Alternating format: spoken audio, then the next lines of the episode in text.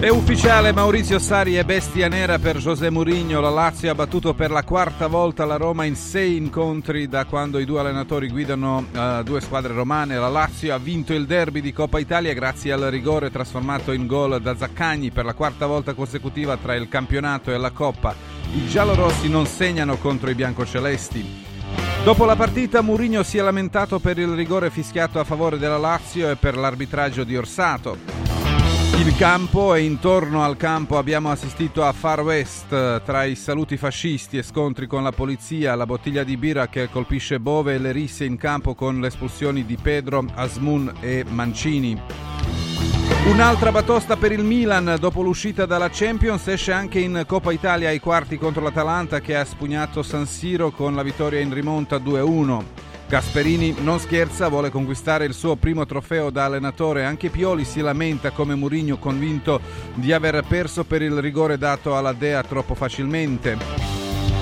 E la domenica prossima ci sarà lo scontro diretto tra i due feriti Milan-Roma a San Siro. Stasera avremo l'ultima semifinalista di Coppa Italia, la Juventus ospita il Frosinone che per la prima volta è arrivato tra gli otto in Coppa. La vecchia signora giocherà senza i suoi tre giocatori più prolifici, Chiesa e Rabiot sono out mentre Vlahovic andrà in panchina, spazio a Yildiz e Milik in attacco come in campionato qualche settimana fa quando si è giocato allo stadio Benito Stirpe. Un'altra grana per il Napoli, il rapporto tra i due giocatori migliori, Osimene e Quarazchelia, potrebbe essere compromesso dopo le dichiarazioni dell'agente del giocatore georgiano e siccome le brutte notizie non arrivano mai da sole, il Brighton di De Zerbi si è inserito in corsa per avere Lazar Samargic. Buongiorno, bentrovati sulle frequenze di Radio Radio e buon giovedì a Francesco Di Giovan Battista. Buongiorno Gelco, buongiorno a te, buongiorno ai nostri ma ammazza che, mel- che bel mercoledì, eh? Pesante, pesante, pesante. Molto interessante. Ennesima vittoria della Lazio di Sarri. Eh. Eh, Gasperini pure inizia ad essere per il Milan bestia nera da un punto di vista anche delle coppe, quindi ha vinto. Polemiche a San Siro.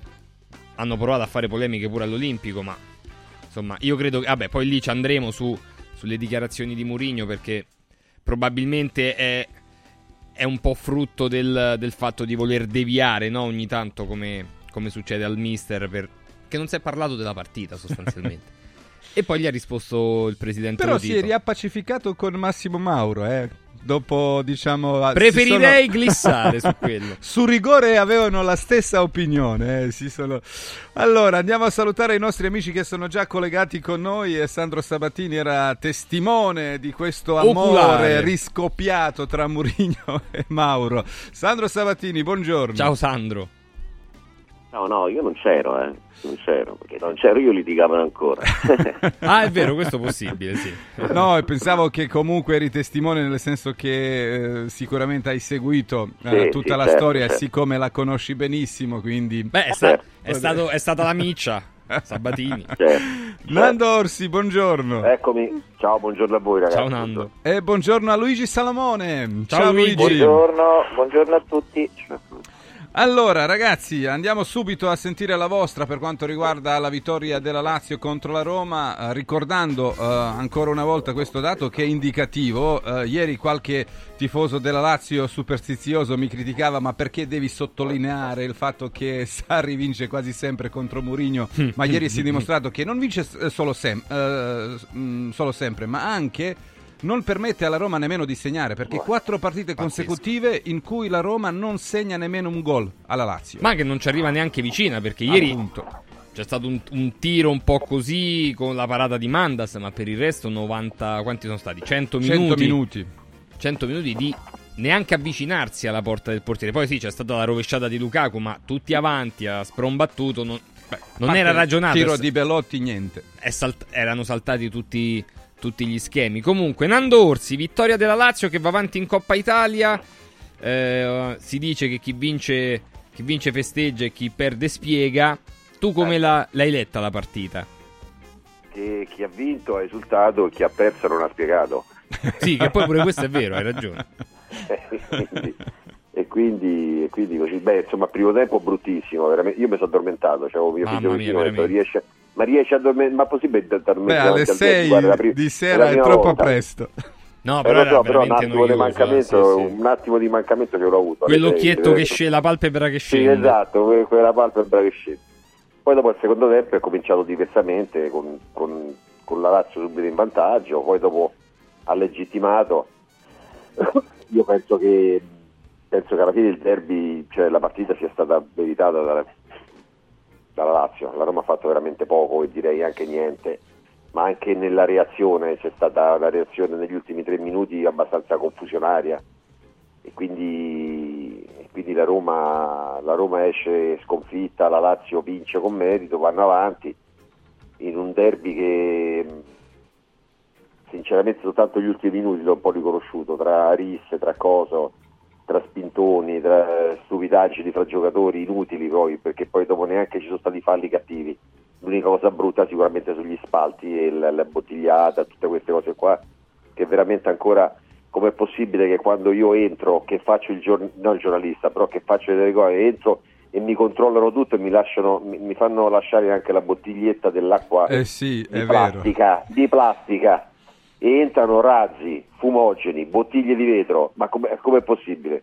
Eh, cioè, qui è, è una cosa veramente incredibile, è incredibile quello che, che- che succede e, e quindi forse dovrebbero, dovrebbero fare qualcosa di diverso, nel, nel- cioè o ci sono quelli che vengono eh, perquisiti e ci sono quelli che non vengono perquisiti, e chissà perché. Eh. Sandro Sabatini, la tua disamina della vittoria della Lazio contro la Roma. Ma è, è stata una vittoria meritata dalla Lazio e questo è eh, rischia di passare in secondo piano se si parla di incidenti e si parla di rigore. Perché complessivamente la Lazio, pur in una partita non spettacolare, nella quale pure io sono rimasto sveglio a stento, come Nando, però la Lazio ha giocato meglio, ha creato di più, la Roma è stata effettivamente molto pericolosa, ma soltanto nel, nel recupero alla fine. E mi dispiace molto che ci sia una, una costante, eh, non solo con Murigno, con tutti gli allenatori, per cui il rigore diventa sempre il, eh, uno, uno strumento da utilizzare per giustificare una sconfitta. Ecco, questo mi dispiace molto. Vale per tutti, non solo per Mourinho. È su- successo anche con, con Milan-Atalanta. Mhm. Eh sì, Anche perché, anche perché il rigore di ieri, io dico sempre che ci sono rigori moderni ed è giusto, i falli di mano, questi falletti qua. Quello di ieri non è un rigore moderno, è un rigore antico. Il problema è che non si vedeva prima, adesso si vede e lo danno. È inutile che parlano dicendo che vent'anni fa questi rigori non venivano No, fischiati. non Mauro, Mauro diceva ieri visti. quel fallo al centrocampo non lo fischi. E perché lo devi fischiare nell'area di rigore? detto? Ma E l'ha Mauro? Mauro lo ha detto. Ma ha detto, ma- ma- ma non, detto non Dio, fare eh, come Moretti, eh, quindi- Sì, ho capito. Ma, ma Massimo, che io conosco benissimo, può dire quello che vuoi, è una sua opinione, ma non è vero. Ma non è vero. E, e il mister della Roma non è che può dire il rigore, quello è un rigore che si dava anche vent'anni fa, solo che vent'anni fa molte volte non lo vedevano. Ma però era un rigore. Cioè Allora- non puoi non dare un rigore su un Eh. calcio. Io posso, posso disquisire su, su un contatto, su una cosa, quello ci può essere la volontarietà, la non volontarietà, ma quello è in calcio. Dopo, eh, quindi non è un rigore moderno, è un rigore antico che prima non veniva dato, che è diventato moderno perché adesso lo danno. E questa è la differenza. Quindi, cioè, come dice Ranieri, non ci attacchiamo al fumo della pipa. Eh, Mhm. Allora, sentiamo Luigi Salomone e poi vi facciamo ascoltare proprio mh, come hanno giudicato Mauro e Murigno ieri eh, proprio eh, su Mediaset quello che è successo in campo. Ma vabbè, io non entro nel merito del rigore perché insomma eh, mi sembra abbastanza che le immagini siano chiare, poi oltretutto mi sembra che proprio domenica scorsa eh, la Roma avesse avuto un rigore che non, non dico che è uguale, ma un altro rigore un po' particolare. Moderno. Eh, dico, se, se- se Eh beh, era sai. moderno, una- un altro rigore moderno, ecco, diciamo così. Eh, come De Però Sica. credo che secondo me la modernità aiuta. Come De Sica 40 anni fa. Sì, esatto, Sì, moderno. la- ma no, no, ma infatti sono tutti due altri. rigori, punto, basta, insomma. E no, dico che secondo me la partita ha detto che non può essere un caso quei numeri che dicevi prima te, evidentemente c'è qualcosa e- e- e sono anche partite tutte abbastanza simili, nelle quali la Lazio magari riesce a sfruttare o comunque a trovare l'episodio per far andare il derby dalla, da, dalla sua parte, rischiando pochissimo complessivamente negli ultimi quattro derby avrà preso non so 5 tiri in porta eh, in totale. Quindi ci deve essere proprio qualcosa anche di strutturale che evidentemente il, eh, Sarri riesce a, a, preparare questa partita meglio, l'ha capita meglio rispetto a Mourinho che peraltro quando deve, quando deve preparare le partite decisive, fondamentali nelle coppe è un fenomeno, quindi su questo eh, bisogna fare a mio avviso i complimenti a Sarri. Dal punto di vista tecnico io che non vedo spesso la Roma dal vivo devo dirvi che esiste una Roma con Dybala che comunque tiene un po' con tutti gli avversari, la Roma senza Dybala è una squadra eh, diciamo confusionaria eh, in cui si vede poco sicuramente la mano dell'allenatore, cioè da, secondo me l'analisi va fatta su questa, va fatta che la Lazio comunque nel suo es- avere avuto anche delle difficoltà quest'anno comunque un'intelaiatura, una una sensazione di squadra e ieri aveva comunque tre assenze, mancava il portiere, il centravanti e il regista, e il regista tecnico della squadra, cioè, eh, eh, giocava un portiere di, di, di 22 anni all'esordio, quindi evidentemente eh, l'allenatore è riuscito a incidere sulla Lazio molto di più che non eh, dal punto di vista tattico parlo, non dal punto di vista caratteriale perché invece su quello la Roma la partita la fa sempre. Poi ho una domanda un po' per tutti perché effettivamente inizia a diventare una costante questa difficoltà della Roma non di vincere il derby, non di eh, fare punti al derby, ma di creare occasioni al derby. Però prima ascoltiamo eh, Mauro Mourinho e Massimo Mauro su questi, sulla modernità che va avanti.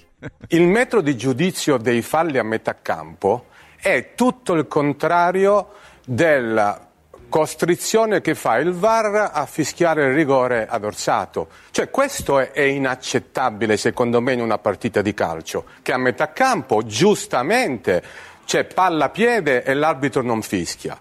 In area di rigore un fallo che non cadrebbe neanche un mm. uccellino e invece rigore. Non puoi perdere una partita per questo.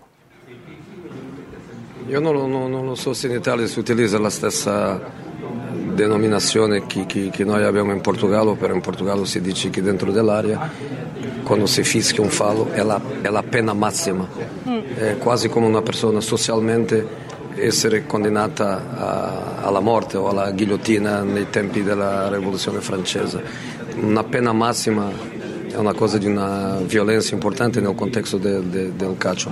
E è vero, è vero anche che, che, che questo intelligentissimo arbitro, lascia di solito giocare questo tipo di azione al centrocampo e lui decide di non dare il, il rigore, però dopo quando c'è uno seduto davanti, davanti all'ecran ehm, chi decide di chiamarlo, quando lo chiama esiste questo minimo contatto e quando il giocatore fa il suo show dopo questo contatto.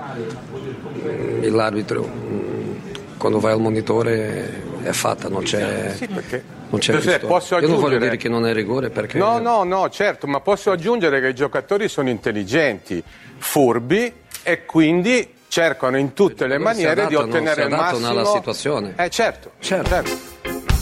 Ho detto che mi è sembrata una sorta di richiesta eh, di indulgenza plenaria, nel senso che proprio una richiesta di, più, di non, espiare non le proprie pene passate. Eh, non mi dire più niente. Al cospetto di. Eh... No, però volevo dire che non è vero, perché ci sono, perché andiamo a vedere tante espulsioni di tanti secondi cartellini gialli che succedono, succedono spesso con, con la palla verso il centravanti che va incontro, il difensore da dietro cerca di intervenire, secondo giallo, fallo e espulsione quante volte è successo. Ma poi non è palla, non è palla non è, piede, ma, è solo piede. Posso dire una cosa? A me dispiace che Mauro dica una cosa del genere. Mi dispiace veramente perché è stato un ex giocatore, quindi sa benissimo. Poi il ruolo che faceva lui e quante volte lo ha fatto, perché tutti quanti l'hanno fatto, no? stanno per terra tre ore.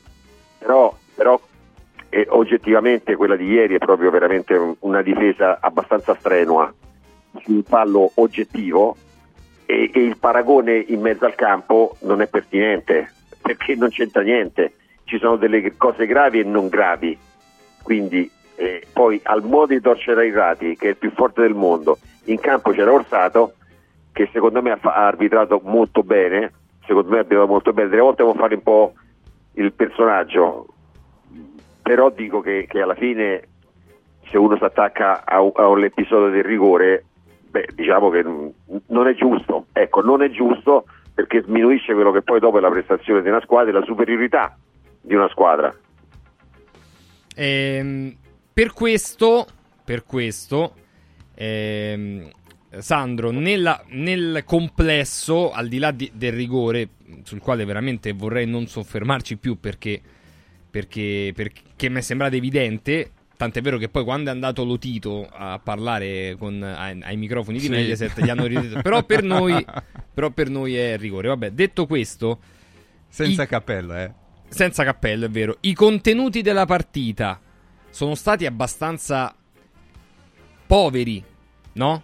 Cioè, Sì, però cosa deve fare la Lazio per, per- con- per permettere alla Roma di calciare almeno una volta in porta? Con terzo Però- portiere. No, non è una battuta, Gelco, è così, Sì, è sì. un dato di fatto.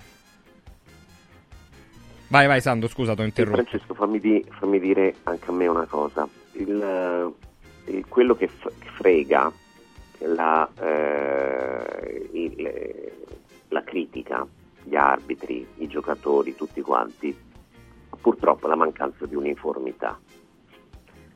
E faccio un riferimento, se voi lo cercate, eh, una volta il fallo di Ui- Uised su Castellanos, fino a tre anni fa, era considerato effettivamente un falletto, eh, anche se veniva visto. Io ricordo che il primo caso che diventa eclatante è quello di Dumfries su Alexandro. Ve lo ricordate? Come no? Sì, sì. Bravo.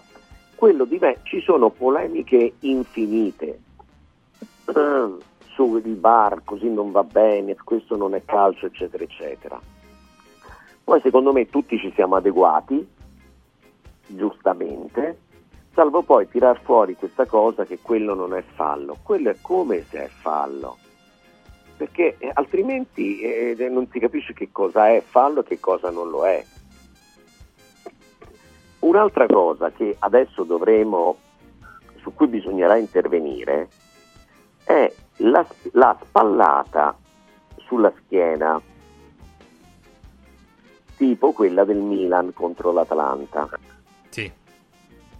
Perché è inutile che mi venite a dire tutte le volte che è rigore quando c'è una leggera mano sulla spalla e il giocatore in ostacco cade, e invece non è rigore quando c'è una spallata sulla schiena, ma quello è molto più grave. Capito? Quindi, cioè, secondo me, ieri, ieri sera, io devo essere sincero, non mi sono piaciuti né, se posso permettermi, né Massimo Mauro e né Murigno, perché hanno parlato di pena capitale, la ghigliottina, la rivoluzione francese, a centrocampo non ti danno quel fallo. No, il fallo è fallo. Il fallo è fallo. Basta. Quello, quello che non mi piace è che ci sia un trattamento di un certo modo su certi falli e un trattamento di un altro modo su altri falli. E, di- cioè, scusa, su certe squadre un trattamento in un certo modo su altre squadre. Però Sandro, posso dire una cosa, Sandro, posso dire una cosa? Cioè, ma anche l'uniformità del giudizio. Ma tu e io, ma possiamo pensare allo stesso modo su certe cose? Non è che No. l'arbitro, Certo. siccome No, arbitra, certo, tutti certo. i falli sono uguali, perché sennò tutti sarebbero bravi o tutti sarebbero scarsi. Cioè, capito? Quindi c'è l'interpretazione di certe cose, è come l'avvocato. La legge è quella, poi dopo c'è l'interpretazione della legge che viene interpretata in un modo o in un altro. Posso, posso dire una stupidaggine, eh? però l'interpretazione delle volte fa l'arbitro bravo, l'arbitro intelligente, l'arbitro scaltro, furbo, però c'è. Cioè non può essere fallo, tutti i tipi di fallo sono falli per forza, no? Ci sono delle, eh, delle spinte più forti, meno forti, più... Cioè, c'è, il, c'è il giocatore che cade in terra, quindi lì c'è l'interpretazione e a secondo di quello che, che va a favore è un'interpretazione sbagliata. Secondo me non è così. Eh, Nando, però Eh, allora no- scusami, il problema è il VAR. Il problema è il VAR perché se tu vai a vedere certe, non mi riferisco al rigore di ieri, però ci sono Però Luigi, io, io parlo, io parlo dei, dei falli a metà, dei falli sulla spintarella, sulla cosa. Quelli oggettivi sono Però, oggettivi. infatti- Infatti sulle cose oggettive ci incavoliamo.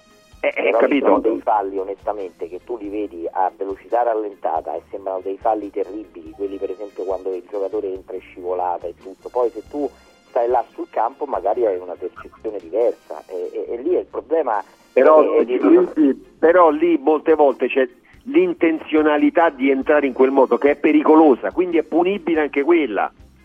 Capito? C'è anche questa di interpretazione. Dici vabbè prendo prima la palla, sì ho capito prendi prima la palla, ma se tu fai un'entrata da assassino e prendi la palla e però rientri a forbice prendendo la palla, e quella è un'entrata da, da fallo, da punizione, cioè capito? Quello che voglio dire, c'è un'interpretazione diversa tra un arbitro e l'altro, ma quello fa parte della bravura di un arbitro e l'altro e del momento. Eh, Cioè, secondo me è quello che fa di un arbitro bravo a un arbitro un po' meno bravo. Eh, Luigi, Però invece, sono proprio falli, no. su- sulla. No, una cosa. Ah, vai, vai, cosa, Sandro. poi- Sì, sì. Poi andiamo Le- sulla, le sulla regole. Lazio, sulla vittoria della Lazio. Ecco, diciamo, volevo andare le sulla regole, squadra. Eh, sì, dobbiamo festeggiarlo un po'. Stai tranquillo, Eh. se ne parla bene. Ma le regole comunque non vanno in, in linea di massima, le regole non vanno interpretate, le regole vanno applicate. Quindi eh, il problema non è soltanto Murigno, Mauro, l'Inter, la Juve, lo Tito, eccetera. Il problema è anche che gli arbitri devono darsi una regolarità nelle decisioni ed è inaccettabile ormai che gli arbitri invece abbiano una, una uscita di sicurezza che è l'errore, il VAR interviene solo se l'errore è chiaro ed evidente, perché per esempio l'errore di ieri di Orsato non era né chiaro né evidente, evidente vuol dire che lui lo poteva vedere, lo vedeva sì, perché stava lì a tre metri, questa formula, questa formula va eliminata. Quando c'è il VAR ritiene che ci sia errore, anche se l'arbitro era lì vicino, il VAR deve intervenire. Ecco, tutto qua. E, e che sia, soprattutto deve- questa regola deve valere per qualsiasi arbitro e per qualsiasi varista. Mm. Tutto qua. Oh, Luigi, invece, le prestazioni dei giocatori della Lazio? Ma le prestazioni, la Lazio collettivamente ha giocato un ottimo derby, eh, è stato fondamentale direi nel primo tempo, eh, l'uniche pochi pericoli creati dalla Lazio sono stati grazie a Zaccani che qualche volta riusciva ad andare via, eh, se no onestamente dall'altra parte Felipe Anderson non era andato benissimo. Per il resto è una squadra che ovviamente con quel tipo di centrocampo e avendo come due mezzali Gendusi e Vesino che nel complesso comunque ha fatto un'altra ottima partita. Vesino secondo me è stato insieme a Zaccagni uno, uno dei migliori. Però diciamo che la Lazio ha mostrato dal punto di vista del collettivo una, un- cioè, dal campo ancora di più ti dava la sensazione di una squadra che faceva dei movimenti che, che era eh, corale. Ecco è stata corale la Lazio in tutte le sue eh, le sue azioni, anche magari nel, nel- nel- nel- costruire tutto sommato poco, se non nel secondo tempo dopo aver fatto gol, eh, in cui, con cui ha, ha legittimato assolutamente la vittoria, ci sono state un altro paio di occasioni di Vesino, prima ancora prima del gol c'era stato il colpo di testa di Vesino, c'è stato un tiro a giro di Pedro e, e secondo me la Lazio in questo ha ragione Sarri nella sua disamina ha sbagliato perché poi quando Mourinho ha messo 7-8 attaccanti, eh, la Roma lasciava delle praterie enormi e bastava soltanto avere un po' più di, di lucidità per riuscire ad andare in porta e fare il secondo gol. Insomma, ci sono state delle situazioni in potenza in cui la squadra ripartiva, ripartiva bene, eh, però poi non trovava l'ultimo, l'ultimo passaggio. Quindi prestazioni tutte, tutte più che sufficienti, poi con, ripeto, Vesino e Zaccagni su tutti. Sul portiere francamente bisogna fargli soltanto i complimenti perché insomma, c'era l'atmosfera che c'era all'Olimpico con l'età che aveva devo dirvi che è stato fortunato perché per esempio sulla prima volta che lui prende il pallone secondo me sbaglia perché a mio avviso lì Lukaku non fa nemmeno fallo però poi sono quelle situazioni del gioco che vengono a volte fischiate dagli, dall'arbitro e da lì forse prende, prende, ancora più fiducia. Con i piedi eh, lo so che eh, il portiere deve parare, come dice sempre Nando, però con i piedi non mi sembra fenomenale, ecco, non mi sembra mm. il mi sembra un po' più reattivo ecco, su, sull'ultima azione di Mandas, magari ecco, poi lo possiamo chiedere andando sicuramente, lì c'era Luca Pellegrini che aveva mezzo deviato il primo tiro di Belotti, sì. quindi e, e dopo ha un ottimo riflesso nell'andare a togliere la palla a, a Lorenzo Pellegrini, quindi eh, lì fa comunque poi un gesto che risulta decisivo ai fini del risultato. Allora, prima di sentire Nando Orsi eh, sulla tua osservazione, ehm, ci puoi dare qualche aggiornamento per quanto riguarda Castegiano, eh, che è uscito, mh, diciamo, vistosamente zoppicante? Zoppica- sì. sì. E, e, quindi... e, tra l'altro quel problema a quella gamba ce l'ha da un po' di tempo. Eh. sì, sì, se lo sta portando dietro. Ora, eh, sai, oggi è un po' la giornata per capire bene, perché poi Sarri alla fine si è lamentato perché la Lazio gioca alle 12.30 è la prima diciamo, delle squadre impegnate a, a in, in questi eh, tre giorni, se pensiamo che la Juventus gioca di martedì, che, che, che mi sembra l'Atalanta giochi di lunedì, e la stessa Roma gioca comunque di domenica sera, diciamo Roma e Lazio, Lazio e Roma soprattutto sono le più le più penalizzate di questi tre giorni di Coppa, di Coppa, Italia da quel punto di vista, però oggi faranno un po' la conta per vedere, io vedo che Luis Alberto magari giocherà dall'inizio contro il Lecce, sarà un po' di, di turnover perché comunque la Lazio alla fine i giocatori sono crollati a terra, cioè ha speso, ha speso tante energie fisiche e mentali, un derby ti dà tanto dal punto di vista del, eh, della forza poi per affrontare eh, de, del morale eh, per affrontare le partite successive, però dal punto di vista mentale ti toglie tante energie. Oh, invece, ecco, da, da, un punto di vista proprio, Sandro, della, delle prestazioni, chiedo anche a te se, ripeto, in una partita non straordinariamente ricca di, di contenuti, se per quanto riguarda la Lazio ti è piaciuto qualcosa, soprattutto ecco, i difensori, Vesino, la prova di Vesino che comunque è sempre pericoloso sì. in area di rigore. No, no, complessivamente mi è piaciuta la prova di Vesino, guarda. Perché è un equilibratore, questo è un giocatore che ha un carattere non proprio facile, forse anche la gestione non è facile. Eh, perché è evidente che non, eh, non digerisce di non giocare quando non sta bene o quando non viene ritenuto all'altezza o in forma e quindi si creano problemi, però ieri ha giocato una bella partita, è un bel equilibratore di centrocampo e credo che mh, sia, dal punto di vista delle, delle singole prestazioni sia stata una, una partita cioè, discreta ecco, per la Lazio, non ho visto lampi, fiammate, eh, però una prestazione sicuramente all'altezza per tutti quanti, ecco, secondo me.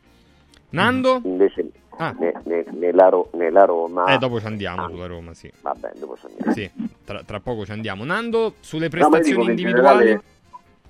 No, Vesino è il migliore in campo, secondo me. Vesino è il migliore in campo. E, mh, mm, non so però se Vesino è un giocatore affidabile tutte le domeniche, perché secondo me è un giocatore due o tre partite, quando entra bene, poi dopo piano piano un po' si affloscia. E poi anche una soluzione tattica di avere due centrocampisti di, di quantità, Guendouzi e Vesino e Cataldi. Quindi vuol dire che, che Sarri può giocare anche con giocatori che, che, non sono intelligenti tecnicamente, che non hanno il piede raffinato, che non fraseggiano.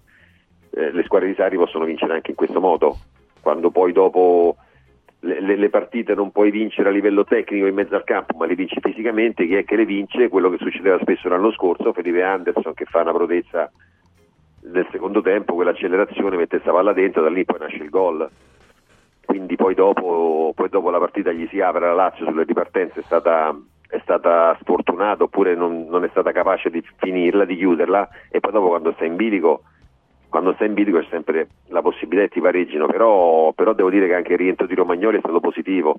Cioè quello che voglio dire è che non è, fa- non è difficile quando trovi in queste giornate Lukaku perché Lukaku è un punto di riferimento. Quindi ci metti uno però, e se non è in giornata puoi anche marcarlo discretamente. Ieri non era in giornata e quindi è stato marcato bene. Quando lo marchi così a uomo a turno Patrick Romagnoli, perché lui sta lì, gli metti uno dietro e lo marchi.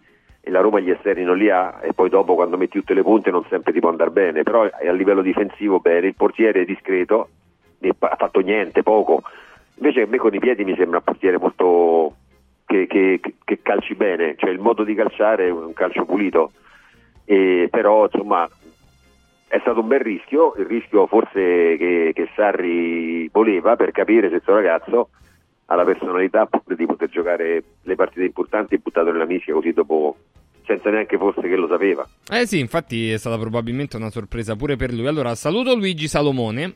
Ciao, Ciao Luigi, un saluto. Tra l'altro, eh, non pensi quel tizio che ha tirato la bottiglietta a Bove che possa passarla franca perché ci sono 380 eh sì. telecamere. Sei uno scemo.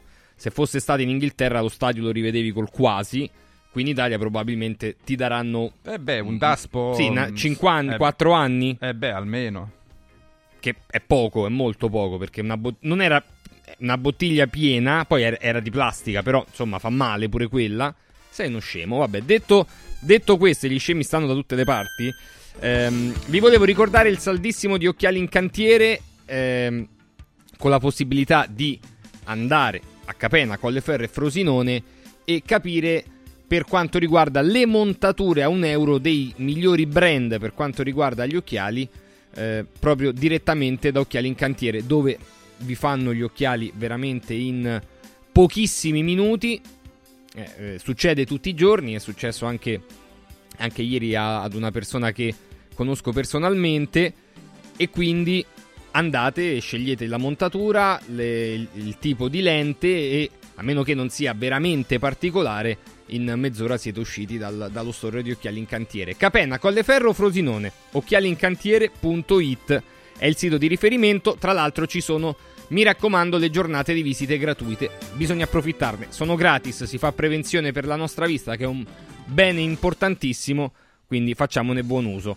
E occhialiincantiere.it. Universo Oro, Viale Eritrea 88 di Roma, quartiere africano, ma la possibilità di chiamare da tutta Italia il nostro punto di riferimento per l'oro, sia da investimento come bene rifugio, sia per quanto riguarda l'oro da vendere. Quotazione riservata agli ascoltatori di Radio Radio, un po' più alta appunto per chi dice Radio Radio, si parte da 41 euro al grammo, poi si segue la borsa di Londra e ripeto, Radio Radio dà un plus valore, poi ci sono i gioielli di ogni genere e prezzo, gli orologi di grande valore, universo-oro.it. Emozioni che durano per sempre. Mi raccomando, dite sempre radio radio. Come è importante dirlo in Confartigianato perché scattano i bonus, scatta eh, l'iscrizione fatta in un certo modo, eh, la possibilità di valutare eh, la sostenibilità della propria azienda eh, con tutti i parametri eh, ESG che sono molto importanti. Per valutare questo, che poi non solo rendere l'azienda sostenibile, ma permettere all'azienda di poter essere a norma e poter magari partecipare a dei bandi che possono portare a, a, dei fondi, a dei finanziamenti agevolati e via discorrendo. Per questo, dove c'è impresa, c'è Confartigianato. Confartigianatoroma.it, Radio Radio, chiocciola, confartigianatoroma.it. Sempre con i nostri punti di riferimento, con Marco Fortini, con Andrea Stasio e con tutto lo staff di Confartigianato Roma. Confartigianatoroma.it Tra poco eh, i nostri, prima però andiamo da Mauris. Mauris, il numero uno del risparmio per la casa e la famiglia. Allora ci saranno tra poco delle grandissime promozioni. Eh, parlavamo ieri con, eh, con, il patron Mauro Fusano. Ci saranno veramente nel mese di febbraio tante iniziative per le famiglie italiane. Poi le scopriremo strada facendo. Vi dico già però che ci sono già delle belle promozioni su tutti i prodotti legati alla casa, alla cura della persona, alla manutenzione dell'auto, per eh, tutti gli animali, per gli amici a quattro zampe, insomma tanti prodotti delle migliori marche e anche i prodotti a marchio Mauris che hanno uno straordinario rapporto qualità-prezzo. Tutte le promozioni in corso e i Mauris più vicini a noi li troviamo sul sito mauris.it. Mauris. Mauris, il numero uno del risparmio per la casa e la famiglia.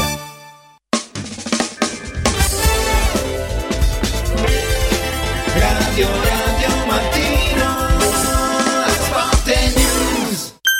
Bello? No, bellissimo! Buono? No, buonissimo! Saldi? No, saldissimo! Da Occhiali in Cantiere non ci accontentiamo dei semplici saldi, ma abbiamo il saldissimo! Montature da vista firmate a solo un euro. Cosa aspetti? Vediamoci da Occhiali in Cantiere, Capena, Colleferro, Frosinone. Occhialiincantiere.it Devo stampare i miei nuovi bigliettini da visita. Pressup.it Devo stampare il catalogo per la mia azienda. Pressup.it Cerco uno stampatore di qualità che consegni in 24 ore. Pressup.it Se hai la partita IVA, vai su Pressup.it, fai il preventivo in tempo reale, carica il tuo file di stampa e ordina con un clic. Cosa aspetti? Prova la qualità di Pressup, il tuo stampatore online. Devo organizzare la mia festa di compleanno e vorrei un posto incredibile con la giusta atmosfera. Scegli Comodo Mercato Trevi, un open space dal design moderno, comodo per i grandi spazi e soprattutto per l'ampia scelta di eccellenze gastronomiche con 5 ristoranti a vista per soddisfare ogni palato. Spettacolare cocktail bar per drink e aperitivi. Comodomercatotrevi.it Roma, via del Lavatore 88, a pochi passi da Fontana di Trevi. Mettiti comodo. Come vanno le cose in azienda? Ah, è tutto un caos. Poco lavoro? No, al contrario, tanto lavoro, ma poco personale specializzato, anzi zero. Noi abbiamo risolto affidandoci a Valori SPA. Selezionano i candidati più qualificati, ottimizzando tempi e risorse. Se sei un candidato in cerca di occupazione o un'azienda in cerca di professionisti, scegli Valori SPA, Agenzia per il lavoro e la consulenza. 06 62 27 90 54 o valorispa.it. Ciao nonno, come stai? Molto meglio. Con la stuoia Biofarmantalgic Plus tutti i miei dolori articolari sono spariti. Te l'avevo detto. Grazie alle proprietà antidolorifiche e antinfiammatorie della stuoia Biofarmantalgic Plus, anch'io sono tornato ad allenarmi. Allora organizziamo subito una partita a calcetto. la stuoia Biofarmantalgic Plus è un toccasana per chi soffre di infiammazioni articolari e muscolari. Agisce a livello cellulare durante il sonno in maniera del tutto naturale, non invasiva e autonoma. Chiama subito l'800 82 66 88 o vai su stuoiantalgica.com e regalati il benessere. Inizia subito a perdere peso con A17, il programma di semidigiuno sostenuto che ha ricevuto il più alto indice di gradimento per la qualità del prodotto e i risultati ottenuti. In soli 28 giorni, riduzione del giro vita e del grasso localizzato, controllo dell'appetito, mantenimento del tono muscolare e fino al 31 gennaio ricevi in omaggio Lipo, il nuovo integratore che stimola il metabolismo riducendo stress, zuccheri e grassi nel sangue. A17 più Lipo, in esclusiva su radioradioshop.it a soli 144 euro il valido aiuto per tornare in forma. Radio Radio Viaggi. Per vacanza o per lavoro, in Italia, in Europa, nel mondo. Pacchetti con soluzioni speciali per famiglia. Weekend, tour, volo più hotel, viaggi di nozze. Qualunque sia la tua destinazione, Radio Radio Viaggi la realizza su misura per te. Sede a Roma, via Appia Nuova 308C, www.radioradioviaggi.it. Telefono 06 70 30 48 63. Radio Radio Viaggi. Pronti per partire?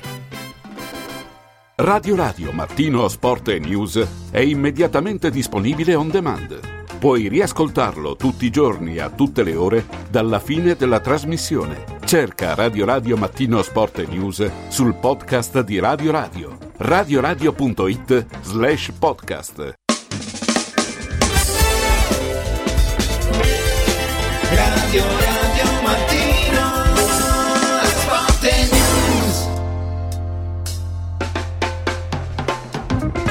Alle 8.39 minuti siamo di nuovo in diretta con Andorsi e Sandro Sabatini e salutiamo Stefano Carina. Ciao, Buongiorno Stefano. Stefano. Ciao ragazzi, buongiorno, buongiorno a voi. Buongiorno. Allora, Franchi, passiamo adesso alla Roma, analizziamo quello che ha fatto o non ha fatto la squadra di José Mourinho, poi eh, oltre il danno è arrivata anche la beffa perché Dybala si è fermato di nuovo, forse Stefano, eh, prima di eh, dirci qualcosa sulla partita, hai qualche informazione su Dybala, quanto è serio l'infortunio? No. Giocherà contro Guarda, il Milan, non giocherà? Con, col che Milan mi sembra, di, mi sembra di escludere che possa giocare, ormai tanto al primo indurimento muscolare si alza la mano e si rimane negli spogliatoi.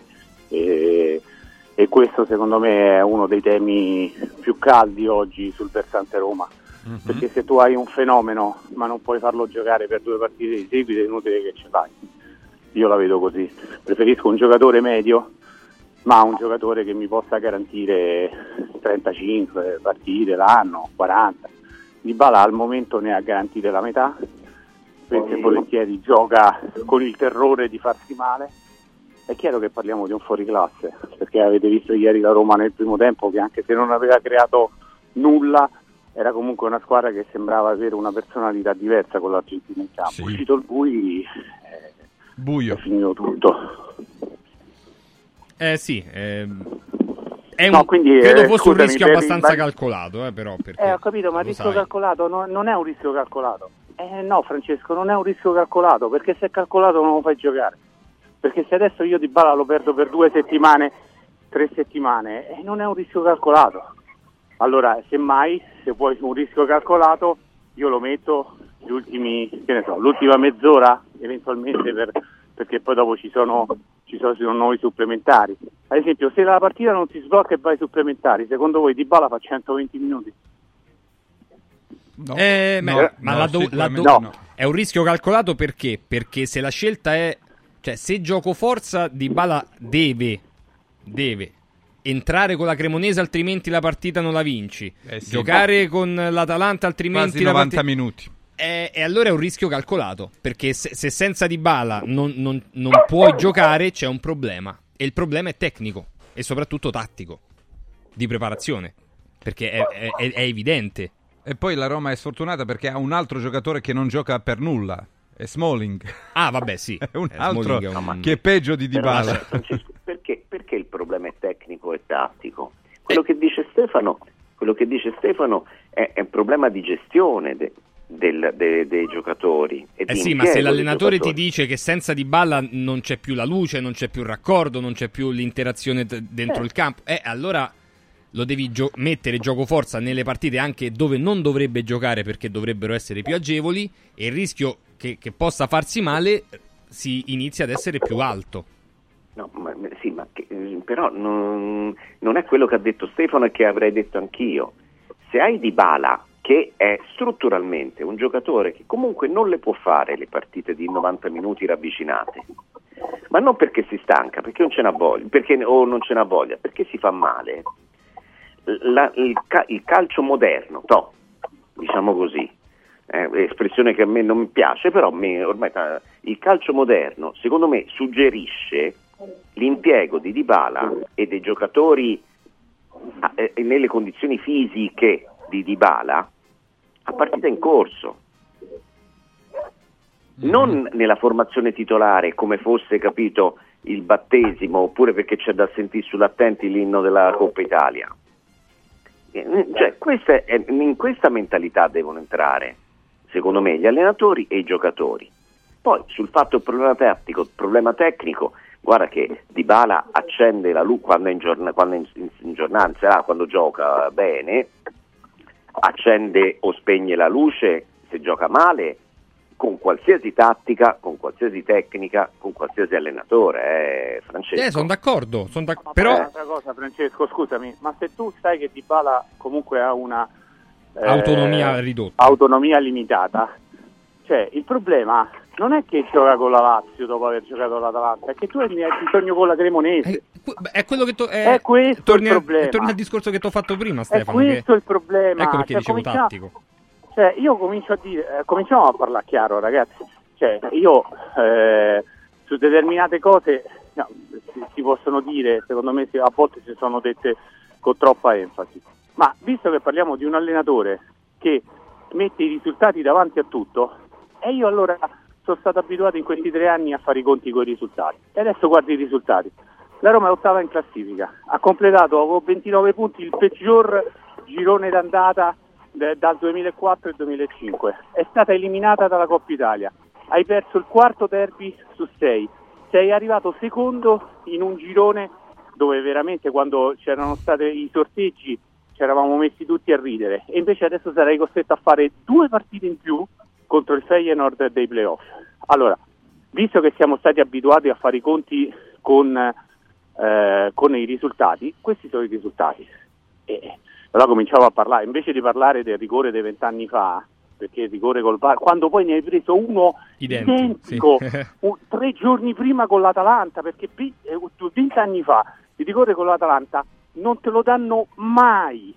Allora, invece di parlare di questo, cominciamo a parlare di una squadra che con Lukaku, Dybala, Asmun, eh, Pellegrini, Cristante, Parede, il primo tiro in porta lo fa all'87esimo. L'87esimo con Belotti. Sì.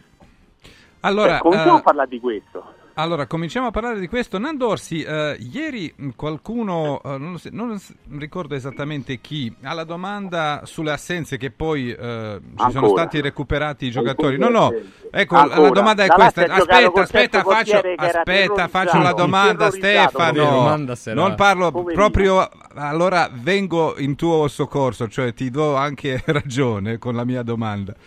È che eh, per le assenze per la Lazio, diceva questo nostro opinionista, adesso non mi ricordo chi, eh, sono meno gravi perché la Lazio ha un gioco, mentre il gioco della Roma si basa sui singoli e quando ti manca Di Bala la senti molto di più che la Lazio quando manca Luis Alberto o quando manca vabbè, ma Immobile. Nando? Senti però meno. Ecco, il concetto era che il gioco della Roma si basa sui singoli, mentre Nando, Sari Nando, comunque ha... Nando. Mhm. Nando e Gelco, solo una cosa. Sì. Questo concetto, ditelo e fate bene a dirlo, eh, l'allenatore della Lazio è Sarri, cioè quando però toccate il gioco di, di Sarri e di Bala, di, di- di- di riflesso, ricordatevi che l'allenatore della Lazio è Sarri, che quando era la Juventus, la luce del gioco di Bala. quando Di Bala si fece male e nell'emergenza di una Coppa dei Campioni del Champions League che stava, stava subendo l'eliminazione, mise Di Bala, si fece male dopo 10 minuti di nuovo ed ebbe una ricaduta muscolare. Ora proseguite, Sì. però, però ricordiamoci che comunque un conto Sì. è la teoria, un conto sono i discorsi, un conto sono i fatti, eh ragazzi, va bene? Va benissimo. Dai. Io non so chi era quell'opinionista che ha detto in quel modo ieri, però ecco, va bene, vai. Vai Nando. No, no, io penso che sia una bella scusa, una... che vuol dire? Cioè, Perché allora non è che non si può giocare senza Dybala, non si può giocare senza Luis Alberto, i Romagnoli, si può giocare anche senza di loro ed avere, e fare una partita degna. Eh, cioè, non è che ogni volta che, che- che- che c'è un risultato negativo eh, mancano i giocatori e quando c'è il risultato positivo tutto a posto. Eh, no. Alla Roma manca Smalling da sei mesi, da quant'è? Eh, ho capito, vanno a prendere un bambino di 18 anni. Il primo gennaio doveva presentarsi con eh, Van Dyke, eh, con qualcuno. Eh, se non si presenta con nessuno non è mica colpa di... Eh, quindi è quello. eh. Io penso che invece che la Roma giochi così da tre anni, in questo modo, perché Mourinho c'ha, in questo modo, molto sull'individualità. Se quell'individualità poi non riesce a sbloccare il risultato, eh, un po' di problemi ce l'ha la squadra, le, squadre di Mourinho. La Lazio hanno un gioco un po' più, più codificato che adesso è anche un po' più cambiato. Ma io, cioè, gli assenti, gli assenti sono belli alibi, quindi, quindi no, quindi basta. Cioè, basta parlare degli assenti, ma non Mourinho, tutti gli allenatori, perché tutti quanti hanno degli assenti. Milan ha 8 assenti, 9 assenti da, da non so quanto tempo. Eppure è così, la Juventus uguale, tra Chiesa e Vlaovic non gli giocano mai, Chiesa soprattutto. Cioè Chiesa è il miglior giocatore, secondo me, italiano a livello e non gioca mai, anche lui è un po' come Dybala. Quindi bisogna fare di ne- necessità virtù e bisogna trovare delle alternative. La Roma non mi sembra che abbia delle alternative. No, ma un'altra cosa, scusami, allora, Vai, vai Stefano. ti ricordi tre giorni fa, dopo Roma-Atalanta, eh, tu ti eri lanciato nel- nell'elogio di Jusen? Sì. Beh, ieri non ha fatto una brutta partita. No, infatti non ha fatto una brutta partita. No, infatti, allora, aspettate un attimo. Jusen sicuramente allora, diventerà un grande calciatore, ma in questo momento non lo è. Quando io dopo Roma-Atalanta mi permettevo di dirvi, ragazzi, ha fatto due lanci, due lanci, calma, calma, perché ha fatto due lanci. Vediamolo quando viene preso nell'uno contro uno. Ieri è stato preso nell'uno contro uno due volte. La prima Felipe Anderson se n'è andato proprio perché eh, ha un altro passo e tutto qua. E sulla seconda commette rigore. Quindi questo che cosa sta ad indicare? Sta ad indicare che il ragazzo diventerà il nuovo Kroll, ma al momento non è il nuovo Kroll, è un giocatore normale, anzi è un giocatore sotto la media, sotto la media. Allora se tu devi per forza giocare a tre e inserire il ragazzino. Ma mi spieghi perché nel secondo tempo con l'Atalanta hai giocato a 4 e ieri nel secondo tempo hai giocato a 4 e non puoi permetterti di giocare a 4 all'inizio del derby? Cominciamo a parlare di pallone, dai, perché se no parliamo sempre dell'arbitro, il rigore, il VAR e Mauro e di questo. Mi date una spiegazione logica, perché tu ultimamente per riprendere le partite giochi a 4 e giochi a 4 anche un'ora, 45 minuti. Allora nel derby lanci il ragazzino, e questo è un errore, e il ragazzino purtroppo poi dopo fa due errori, perché fa due errori gravi. Non mi venire a dire eh, fino a quel momento, perché fino a quel momento, perché la Lazio non aveva fatto niente, fino a quel momento potevo fare bella figura pure io. Nei primi due, uno contro uno, ha fatto due stupidaggini. E ripeto, non è che sto dando la croce a Jusen, eh, perché non, non, non, non, eh, cadiamo così in basso. Però è questo. Allora mi dovete spiegare perché la Roma non può giocare a 4. Sì, ci gioca poi, perché i secondi tempi della Roma sono quasi tutti a 4, perché la Roma dal primo minuto del derby non può giocare a 4. Mhm. Mi date una risposta per favore? Sabatini, No, Eh, vai Dando e poi sentiamo Sandro. No, la domanda la devi fare al mister. eh, che, che ce la fai a noi? Se- cioè, al mister in conferenza stampa uno gli dovrebbe dire scusi mister, ma si può giocare a 4 una volta? E, e così gli ti ri- risponde. Anche perché con un'emergenza... Spigola sempre, spigola sempre, quindi cioè, ogni volta eh, spigola sempre, quindi abbiamo fatto già altre volte, Nando. Il problema è che spigola. Da, da tecnici spiegatemi perché, perché non si può giocare a 4 dal primo minuto in emergenza, chiaramente. Sei in emergenza, non c'è nessuno, giochi a 4, no? Perché l'hai fatto poi. Nel secondo, non è che dici "Ah, ha fatto una cosa che non ha mai fatto nella sua vita. L'ha fatto con l'Atalanta e l'ha fatto poi dopo ieri. Perché ieri a Roma ha giocato per 45 minuti più i 7 di recupero, 52 minuti a 4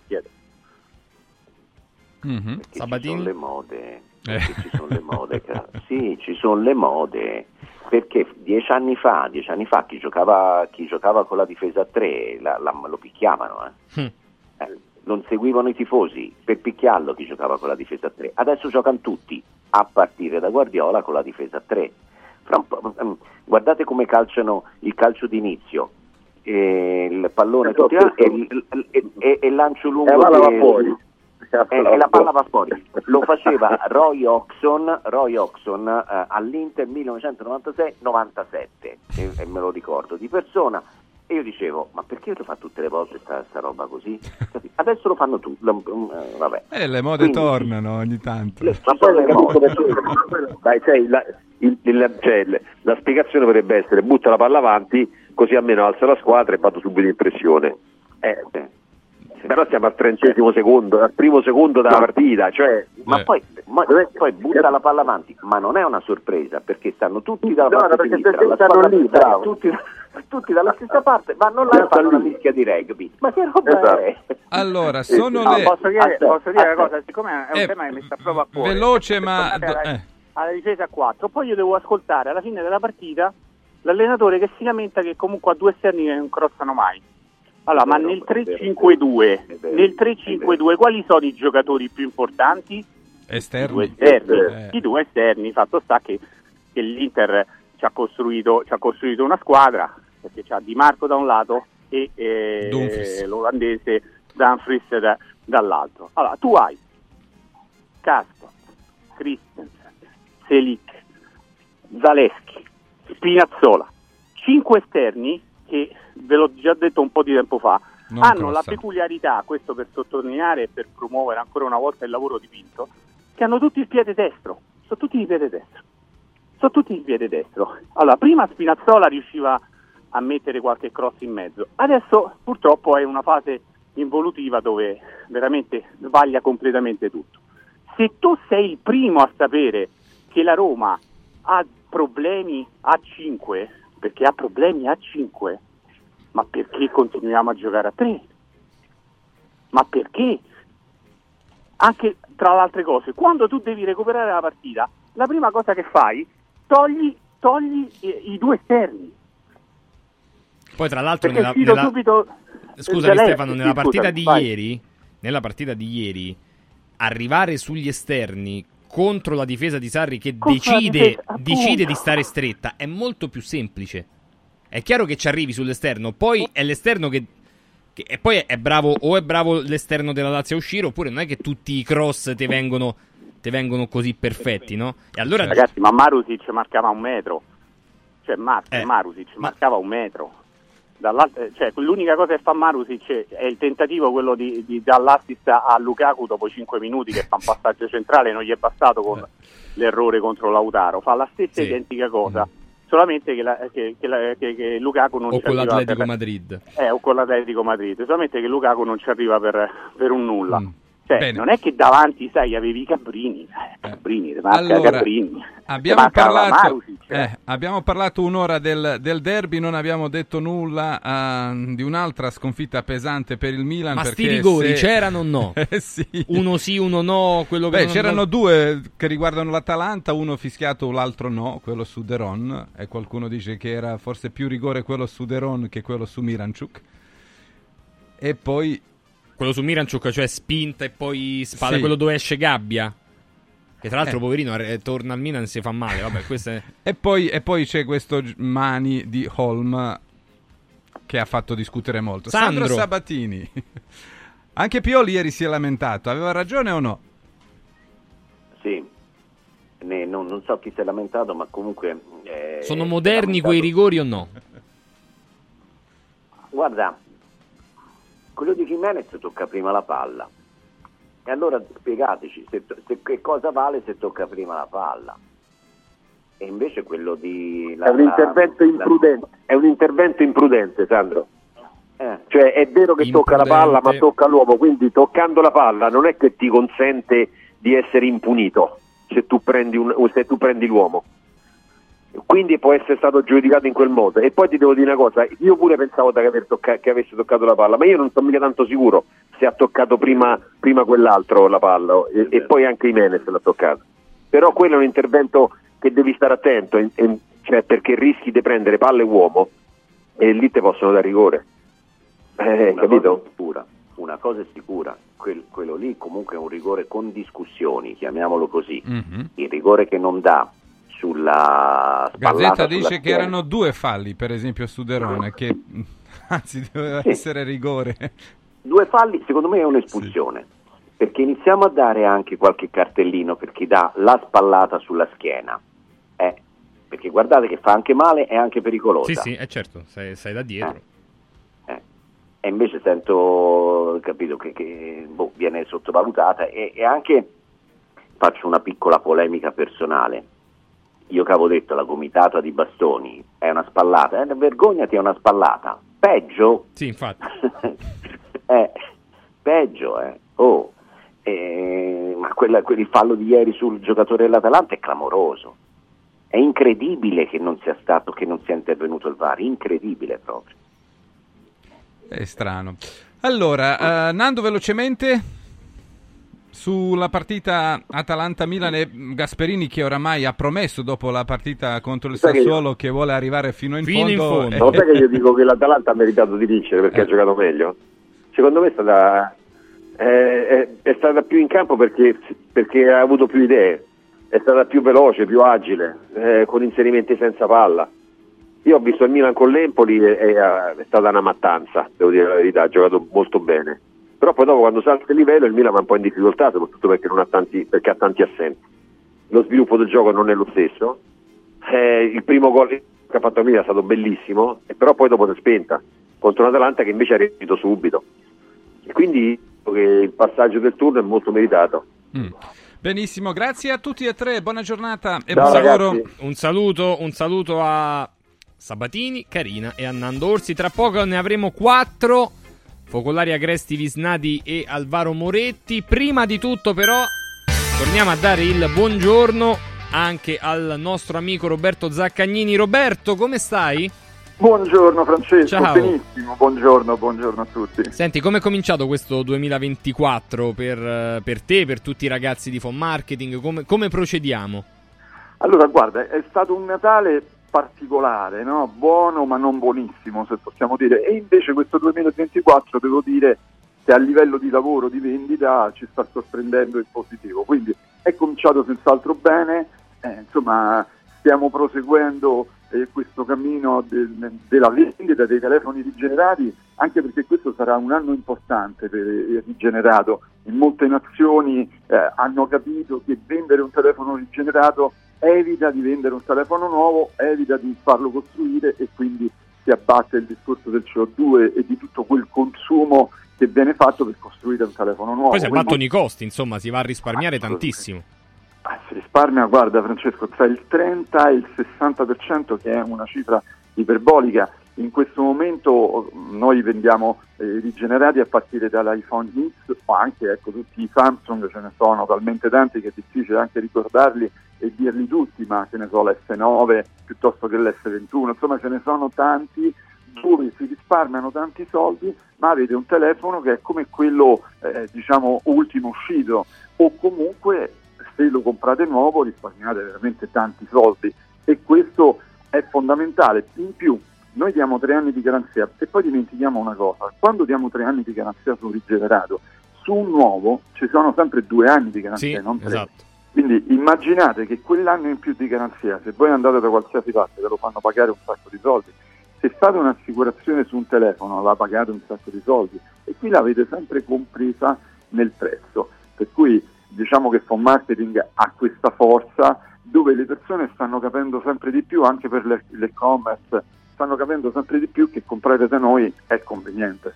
Tra l'altro, ecco, a proposito di convenienza, cioè il telefono rigenerato è un telefono a tutti gli effetti top perché eh, viene controllato. Se la batteria magari ha un c'è un range, no, Roberto, dove la batteria ha una sua efficacia. Se quell'efficacia non c'è più, la batteria viene sostituita. Le componenti che non funzionano vengono sostituite. Se c'è un graffio nella parte dietro, viene, cioè viene rigenerato proprio. È come se fosse un telefono a tutti gli effetti praticamente utilizzato per la prima volta.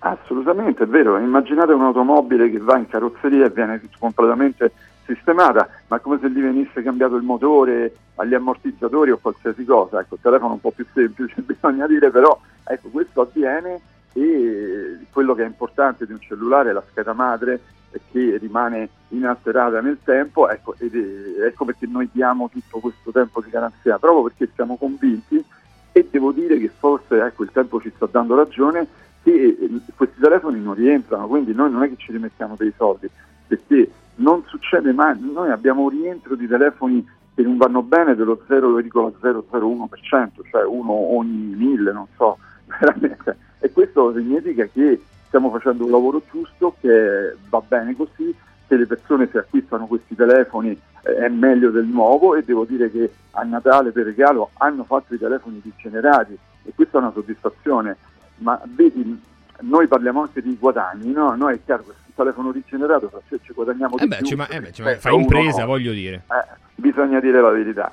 Ma questo è un guadagno che facciamo noi, ma fa anche il cliente, perché poi il cliente quando ci porta il telefono indietro e deve fare la permuta, il suo telefono comunque qualche problema ha, quando lo danno indietro, di solito qualche problema ha. Noi lo rigeneriamo. È chiaro che lui ha risparmiato, nel frattempo gli abbiamo fatto lo scambio dei dati, quindi non perde assolutamente nulla tra il vecchio telefono che aveva e il nuovo che ha comprato. È tutto, io credo che faccia veramente tutta la differenza del mondo. Noi nei nostri negozi, soprattutto a Colli Albani, che c'è tanto spazio, ma anche nei centri commerciali, quando le persone vengono, poi si prendono un caffè quando c'è questo trasferimento di dati, si creano anche dei rapporti d'amicizia, se vogliamo, quindi c'è veramente una fidelizzazione nei confronti del cliente che, è- che va al di là anche della, della vendita del telefono perché è logico che c'è una serietà di fondo che è fondamentale, appunto, che è importante eh, assolutamente. no? In tutti i negozi phone marketing, grande espansione. Vedrete che bel 2024, dalla verifica estetica fino ai test, ovviamente, di hardware e software, passando per la vera rigenerazione, il test di funzionamento, l'igienizzazione e poi la vendita. Tra l'altro, parliamo dei rigenerati, ma se volete poi per forza un telefono nuovo, phone mar- phone marketing ce l'ha. Se in quel momento non è disponibile, tempo qualche giorno e vi trovano proprio il modello, il colore che vi piace a voi. Questo fonmarketing.it, ma in tutti i negozi di phone marketing che sono sparsi su Roma, ma non solo su Roma. Grazie Roberto, buona giornata. Grazie Francesco, fammi dire un'ultima cosa, oggi è il compleanno di mio figlio Federico. Oh, grande Federico. auguri. Va bene, e quindi grazie. Eh beh, E ci ciao mancherebbe. Auguri anche da parte nostra a, Federico Zaccagnini, Roberto con noi, fonmarketing.it. Tra poco i nostri delle 9 ritorniamo ovviamente Sava Sandir sul derby della capitale che non è stato bellissimo, doveva vincere una e l'ha vinto la Lazio. A tra poco. Radio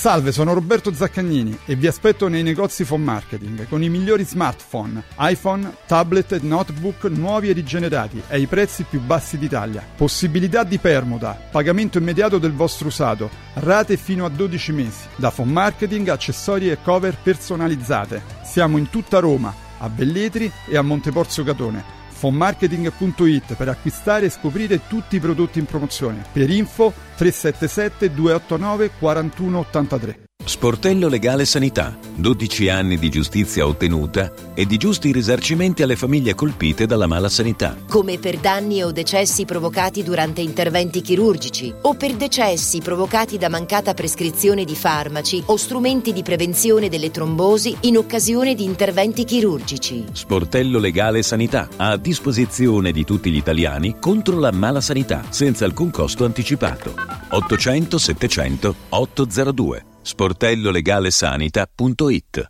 Incentivi statali in arrivo? Scoprili sabato 13 e domenica 14 da Valentino concessionaria Volkswagen. Per non perdere i grandi vantaggi su Polo, Taigo, T-Cross, T-Rock, Golf e su ID3 fino a 13.750 euro. 13 e 14 con speciali promozioni su usato certificato di tutte le marche. Grandi eventi e top catering da Valentino concessionaria Volkswagen. In via Tiburtina 1097, via Tuscolana 1233, via Paisiello, Largo Lanciani. Ora anche in via Prenestina 911. Nuovo, usato e service. ValentinoAutomobili.it Non spendere il tuo oro. Adesso è il momento giusto per affidarsi a Universo Oro, il migliore da sempre. Fino a fine mese valuta il tuo oro a partire da 41 euro al grammo. 41 euro al grammo netti, senza commissioni, con pagamento immediato. Un'occasione d'oro. Universo Oro, il tuo banco metalli a Roma in Viale Eritrea 88. Numero verde 813 40 30. Universo-oro.it. Riscopri l'importanza e la bellezza di un sorriso sano e splendente. I dentisti di Solo Sorrisi sono a disposizione per la salute e la bellezza della tua bocca. Tecniche avanzate, nessun dolore, tempi rapidi. Solo Sorrisi, gli specialisti del sorriso. Con 5 studi a Roma, a Fiano Romano e ad Avezzano. E ritrovi il sorriso. 858 69 89. Solosorrisi.it Casa e beni aziendali pignorati, usura, anatocismo, cartelle esattoriali, accordi con la banca o con la finanziaria. Ah! Basta incubi! Chiama Sdebitop, il top del gruppo Sdebito. Avvocati e consulenti esperti ti aiuteranno a uscire dalla crisi e a risollevare la tua attività. Sdebitop si rivolge a privati, imprenditori e aziende agricole. Sdebitop ha sedi in tutta Italia. Chiama ora 850 60 30 o vai su sdebitop.it. Sdebitop, il top del gruppo Sdebito. Ehi, ciao, sono io. Sono già qui, parcheggio e ci vediamo di fronte alla stazione. Sono ancora io. Ci sono quasi, eh. Però è meglio se ci vediamo direttamente al binario. Ehi, senti, ci rinuncio. Vengo in macchina, ci vediamo a Milano. Nasce Roma Park Valet, il nuovo servizio di parcheggio e accompagno dedicato a chi vuole partire dalla stazione Tiburtina senza parcheggiare a Tiburtina. Comodo, sicuro, conveniente e veloce. Scarica l'app o vai su romaparkvalet.it. Radio Radio Mattino Sport e News è immediatamente disponibile on demand. Puoi riascoltarlo tutti i giorni a tutte le ore dalla fine della trasmissione. Cerca Radio Radio Mattino Sport e News sul podcast di Radio Radio. radioradio.it slash podcast. Radio Radio Mattino Sport News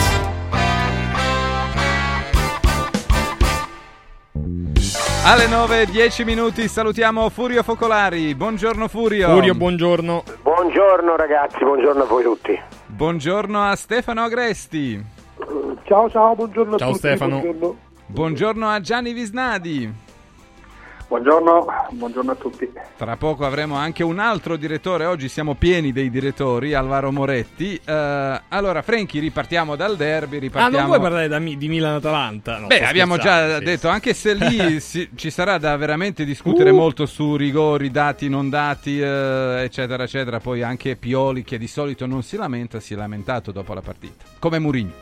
Sì, esatto, come, come Mourinho. Comunque, andiamo al derby invece. Eh, Furio, 1-0 Lazio. Che derby è stato? Una tua fotografia della partita. Salutiamo anche Alvaro Moretti. Intanto, ciao Alvaro. Ciao Alvaro. Ben trovato. Ciao, buongiorno. Buongiorno. Furio, partiamo Allora, dalla, eh, dalla partita in generale, perché poi la andremo. partita, la partita senza parlare del dopo. che bravo, senza il dopo, che tanto ci arriviamo al Esatto, dopo. Esatto. Allora, la partita è stato un primo tempo imbarazzante, brutto, brutto, brutto, brutto, con due squadre eh, impaurite, timorose, che avevano soprattutto il desiderio di non perderlo questo derby. D'altronde l'avevamo detto noi, ma evidentemente lo pensavano anche loro, guai ai vinti, questo è un derby che faceva male a chi l'avrebbe perso. E nel secondo tempo, forse nell'intervallo, Sarri è riuscito a stimolare di più i suoi rispetto a Mourinho, e la Lazio ha premuto sull'acceleratore e ha avuto 15 minuti addirittura di grande calcio, in cui ha preso ha fatto il gol, tra l'altro per il rigore, ma ha avuto un'occasione con Zaccagni, grande parata di lui Patrizio, poi un- una doppia occasione per Vesino e una serie di, di- di- belle cose, insomma. La Roma non ha reagito, anche dopo il gol della Lazio la Roma non ha reagito.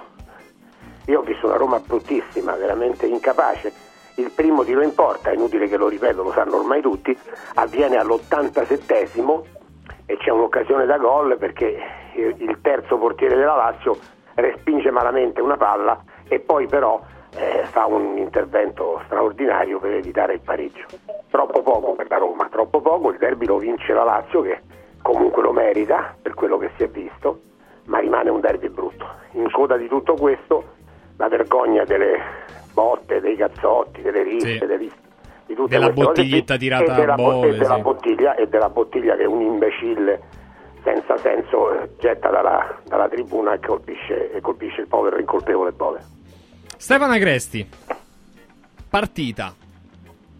Poi ripeto, andiamo su- sulla Lazio che ha vinto, sulla Roma, su- sul dopo. Però in generale che ti ha soddisfatto come derby, Stefano? Beh, no, no, no, mi ha soddisfatto, ma non mi aspettavo molto di meglio, francamente. Non mi aspettavo molto di meglio, io lo dicevo ieri, sarà un derby nel quale la paura eh, la farà da padrona, perché comunque perdere, perdere il derby rappresenta un grande problema e ora infatti Murillo ha un grande problema, perché la Roma ha fallito un obiettivo, perché ora le rimane il campionato e non è messa bene, e tra l'altro domenica sera va a giocare a San Siro contro il Milan che è l'altra delusa di giornata e poi le rimane l'Europa League che però è comunque una competizione molto molto difficile nella quale andare avanti quest'anno è più complicata rispetto all'anno scorso. Eh, c'è il Liverpool, c'è anche il Milan ci sono delle concorrenti più temibili. Comunque sia eh, il primo tempo è stato da 0 a 0 in tutti i sensi. Eh, nel secondo tempo la Lazio è partita meglio eh, ha sfruttato l'occasione, ha avuto l'occasione del rigore, eh, l'ha, l'ha- l'ha sfruttata, poi chiaramente lì la partita è cambiata, lì la Roma si è innervosita, la Lazio ha potuto giocare in contropiede, ha sfruttato, ha sfruttato questa possibilità per creare occasioni, eh, poteva raddoppiare, non l'ha fatto, ha tenuto in partita la Roma fino alla fine, io credo che la Lazio abbia vinto con merito perché ha fatto di più nel secondo tempo, anche in quei minuti prima del gol si vedeva che la Lazio stava cercando il gol più di quanto non abbia mai fatto la Roma. Eh, poi è vero che nei derby, questo ce lo dice un po' l'esperienza, eh, a volte, soprattutto in questi derby eh, molto, molto tesi, molto nervosi, spesso chi segna per primo vince la partita.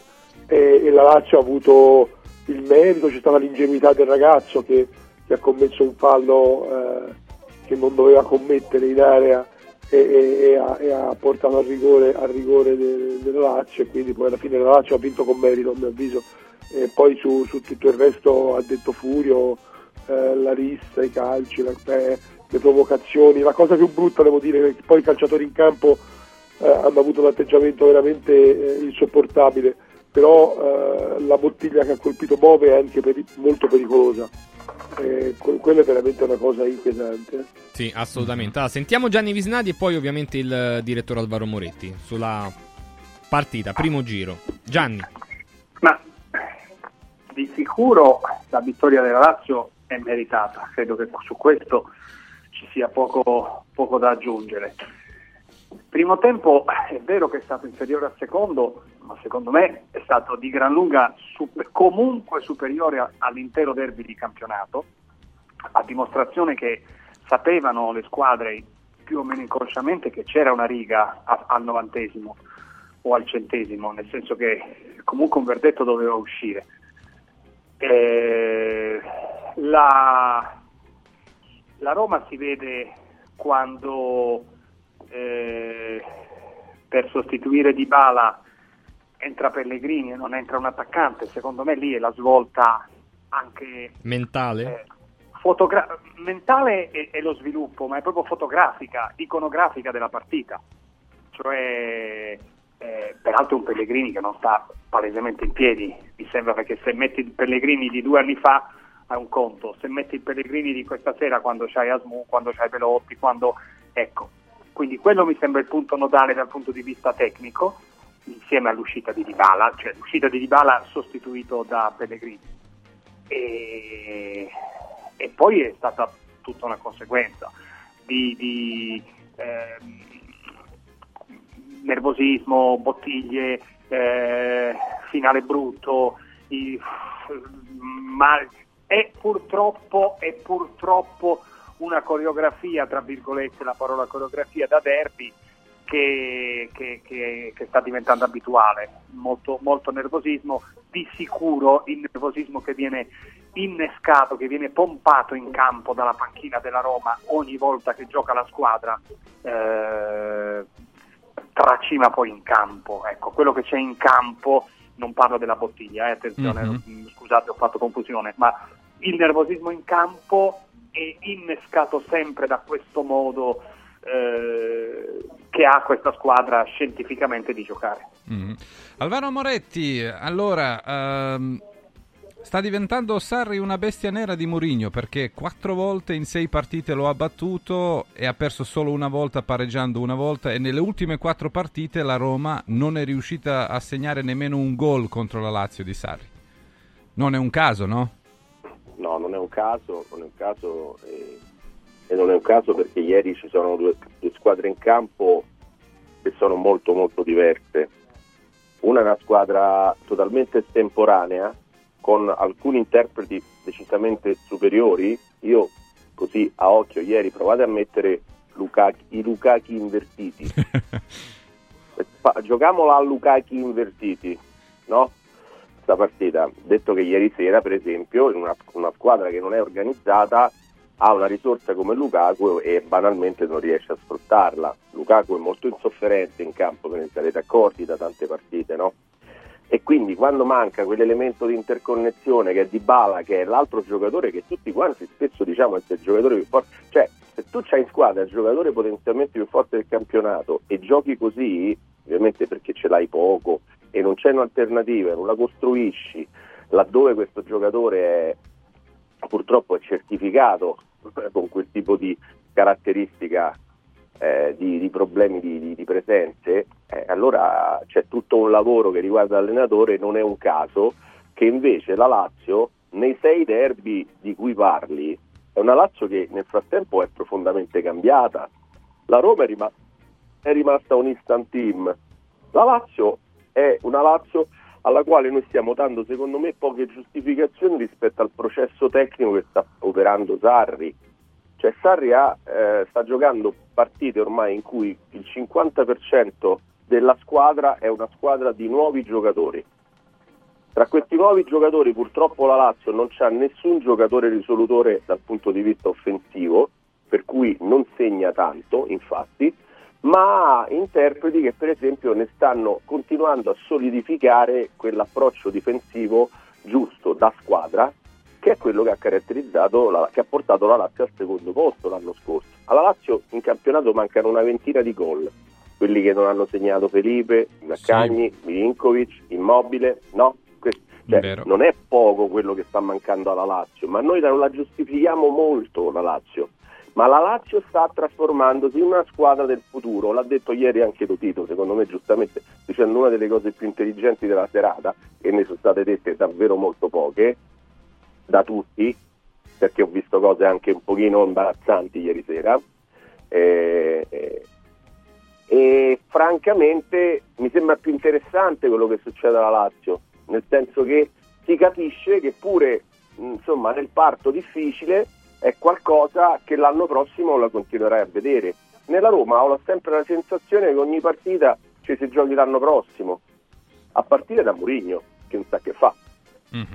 Non, non è una cosa da poco, queste cose te le porti pure al derby. Detto questo, poi si butta in caciara, è vero, tutti i comportamenti, perché poi quando facciamo così facciamo le missioni. Diciamo una cosa, se un giocatore prende al collo un altro giocatore, vogliamo dire che deve essere espulso? Da dietro. Perché è la provocazione... Vogliamo dire che Ah, la parli di Paredes massima- su Pedro. eh, no, spiegami tu perché, per quale motivo non debba essere espulso Pedro, matto, impazzisce, no? Uno che ha 900 partite impazzisce al al cinquantesimo derby della sua vita? Ragazzi, Paredes non si deve permettere di fare quelle cose. E do- do- soprattutto dopo che una partita, giustamente, ci siamo lamentati perché prima si sono tirati i fumogeni, poi a un certo punto è arrivata la bottiglietta. Eh, tu sei un professionista, amico mio, e e mani al collo, questo si dice proprio, è basico, cioè mani al collo, codice in tutte le partite del mondo, dalla Pampa, da dove viene Paredes, a, a Tormarancia, e succede la rissa mani al collo, ragazzi, cioè è banale. Mhm. All- allora, Stefano... Lo prendi male che fai male, eh? Cioè, non so se vi è mai capitato che qualcuno prendesse le mani al collo. Forse siete, siete troppo bravi ragazzi. Io non Eh, ho avuto però- per fortuna Eh, questa allora, la dico, esperienza. per esempio, quindi- Stefano Agresti, che è un ottimo giocatore, un gran mediano destro, ve lo dico, un grande numero 8, se me lo ricordo bene. Sono, mi sono Eh, anni. Ecco, dispiace che si sia ritirato, ma Qualcuno ti ha preso per il collo, Stefano, mentre Era giocavi. no, ma sicuramente gli sarà capitato, forse Pavan ogni tanto gli piava lo stroppo, che ne so.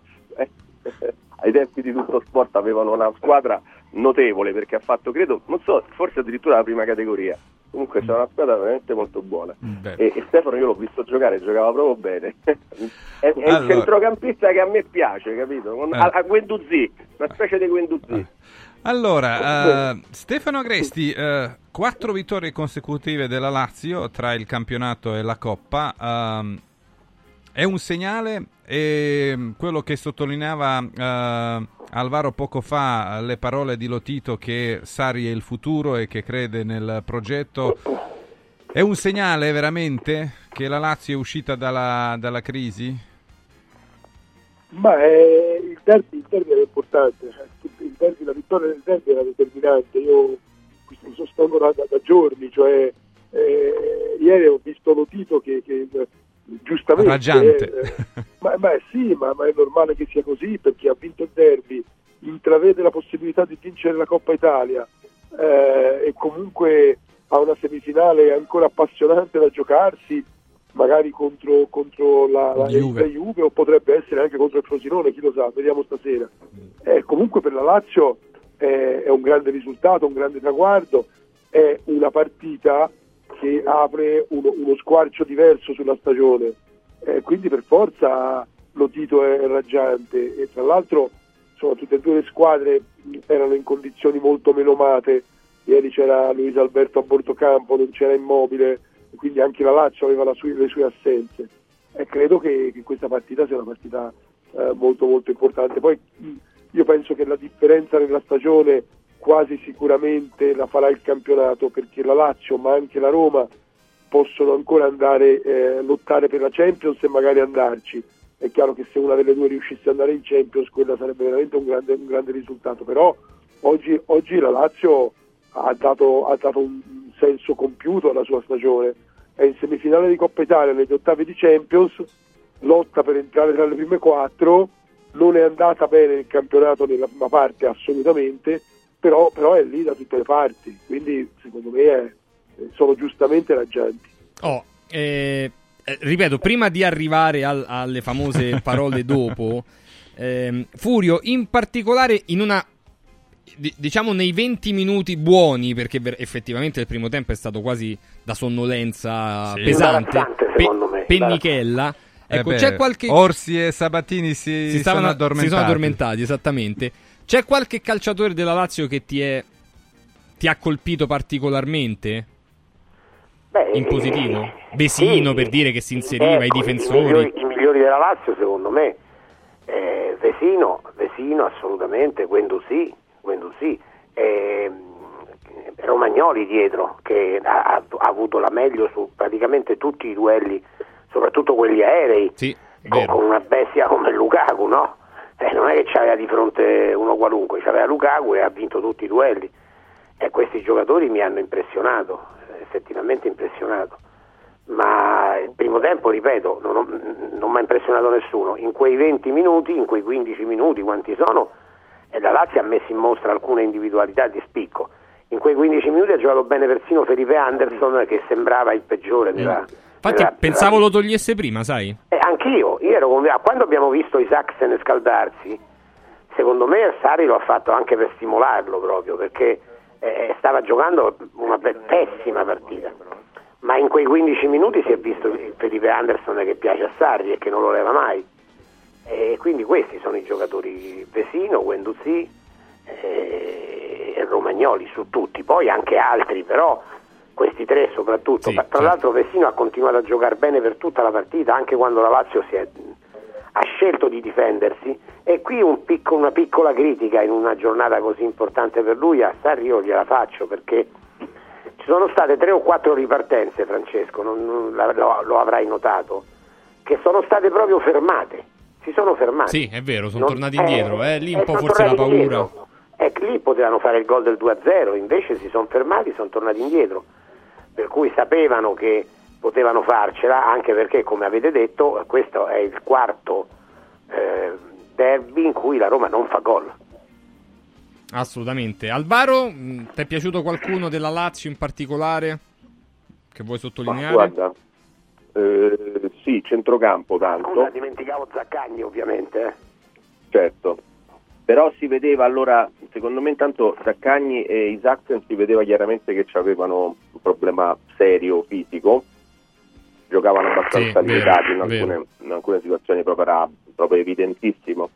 E secondo me è, è sempre molto bravo eh, non a fare il mestiere per cui dovrebbe essere per cui è pagato fondamentalmente, però Castellanos eh, voglio sottolineare una cosa, io ieri mi avevano chiesto un'altra emittente una previsione su Castellanos e ho detto è un giocatore fiammifero perché è un giocatore di quelli che secondo me si accende facile, no?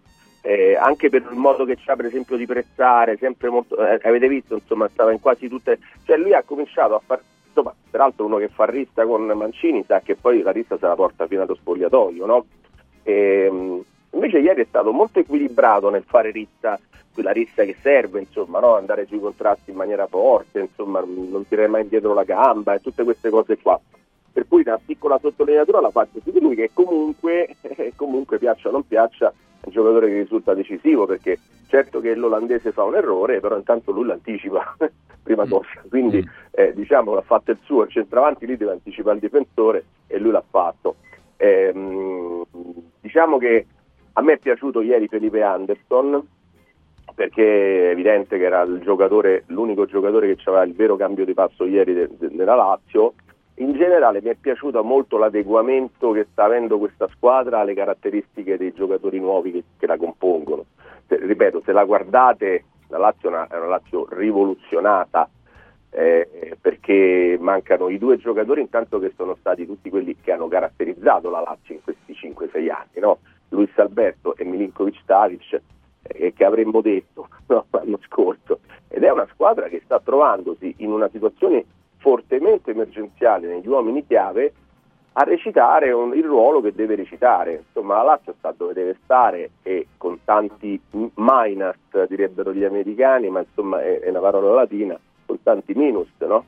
Eh, Al- È chiaro che ti viene in mente, immaginiamo questa squadra con centravanti che segna 10 gol, una cosa normale, e la Lazio sta col Milan. Eh, sicuramente a lottare per il terzo posto. Gianni Visnadi invece è stato merito della Lazio che la Roma ha tirato solamente all'87 minuto eh, in porta con Belotti e poi ha avuto un'altra occasione con eh, Lukaku o è stato demerito della squadra di Mourinho?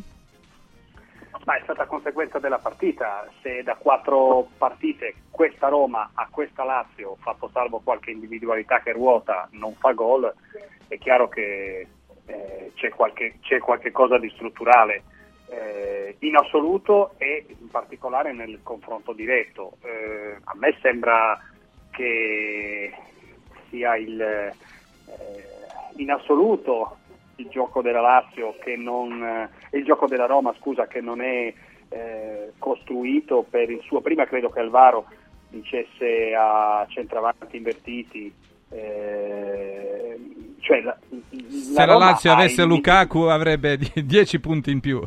Se la La Lazio Roma avesse il- Lukaku, sì. certo ha, ha il miglior centravanti del campionato o uno dei migliori, uno dei due, se vogliamo eh, anche centravanti puro come Lukaku c'è solo Lukaku Eh, e non lo ha sfruttato, non, ha, non ha avuto, il povero Lukaku ha avuto solo una occasione che si è inventato lui su quel, eh, quel tiro sporcato, quella rovesciata, peraltro non felice, ma non ha avuto una, sempre spalle alla porta, cioè è un giocatore, lo- le caratteristiche chiedere ad Antonio Conte quali sono le caratteristiche di, di Lukaku, che dovrebbero anche sposarsi abbastanza con la filosofia calcistica Eh, di manca Mourinho. Hakimi forse, eh. Potrebbe pure essere che, che manchi Ma, un giocatore eh, del genere. Forse anche Sì, Brozovic. non- Oh sì, anche. Chiaro. Ma Beh, io penso da- che manchi- manchino soprattutto le idee. Io penso che manchino soprattutto le idee. Certo. Quella di dire, quella di dire che i giocatori, quella di dire che, che la Roma non ha i giocatori, non ha gli esterni, gli esterni che non crossano, mi sembrano sempre solo, attenzione perché siamo sempre solo a portare acqua al, eh, al mulino di Murigno. E se i giocatori sono questi e, e e- e allora gioca- devi giocare con questi giocatori.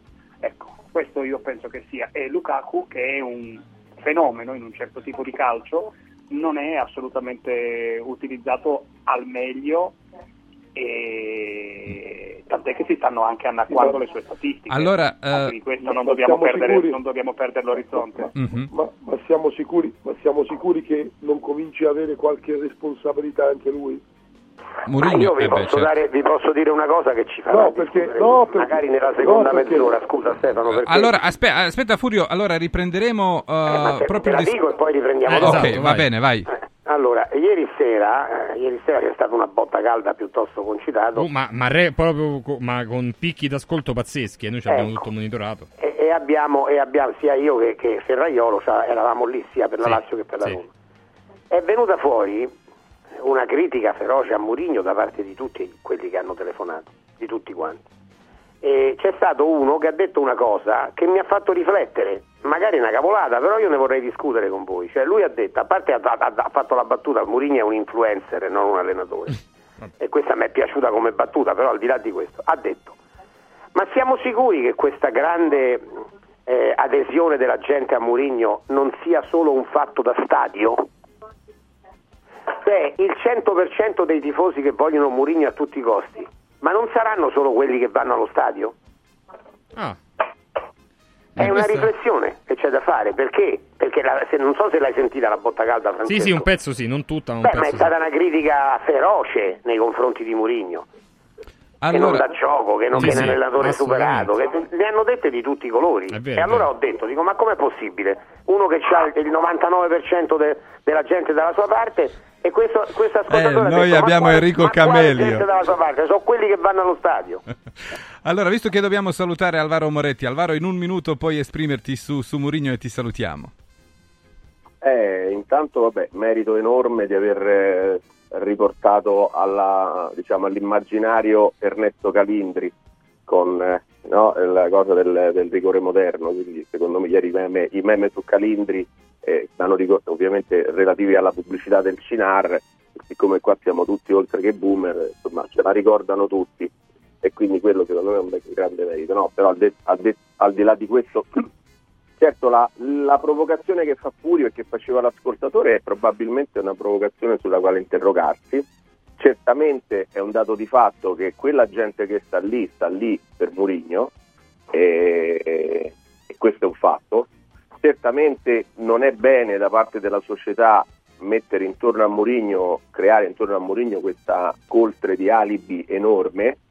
Io quando mi avete chiesto nel 2024 che cosa avrei voluto da Mourinho, avrei voluto che Mourinho si rimettesse a fare l'allenatore del Porto e non lo so se lui ce la fa ancora, se gli, gli va ancora, se è un'ipotesi eccetera. Alla Roma quest'anno non sto vedendo nessuna evoluzione da questo punto di vista e questa pigrizia nel non prendere in mano la questione tecnica e nel semplicemente delegare tutto al dopo, eh, accendendo falò di varia vanità, eh, certamente a me, a me non soddisfa, cioè anche, anche il polemista diventa un polemista a scarico, pure ieri, no? Cioè, ieri è un polemista a scarico perché effettivamente parlare di quel rigore, quando hai avuto il rigore a Roma Atalanta in quel modo là, sinceramente fa un po', mi fa un po' impressione, ecco, no, dico la verità.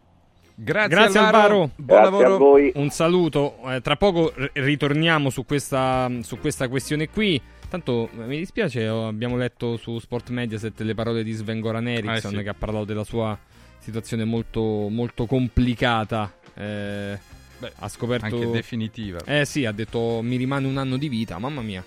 Eh, no- non so che dire, veramente un, un grande abbraccio a, a Sven Goran Eriksson ovviamente. Comunque, detto questo, vi volevo ricordare eh, due cose. La prima eh, e la seconda sono entrambe all'interno del circuito radioradioshop.it. La prima riguarda la 17, che è un percorso eh, di alimentazione intermittente che permette al corpo di andare a prendere delle risorse energetiche dal grasso viscerale, quindi di perdere il grasso viscerale in eccesso mantenendo la massa magra, come ovviamente attraverso questo tipo di timing eh, di alimentazione, ma coadiuvato con omega 3, alcalinizzanti e soprattutto gli aminoacidi e l'aminoacido A17. Con l'acquisto della 17 vi diamo anche il lipo che va ad agire proprio su tutti quei fattori che invece portano all'accumulo del grasso corporeo e li va a combattere, quindi a bassi livelli di, di cortisolo, eh, tutto quello che riguarda il senso di fame, eh, tutto quello che riguarda l'accelerazione del metabolismo, va a fare quello.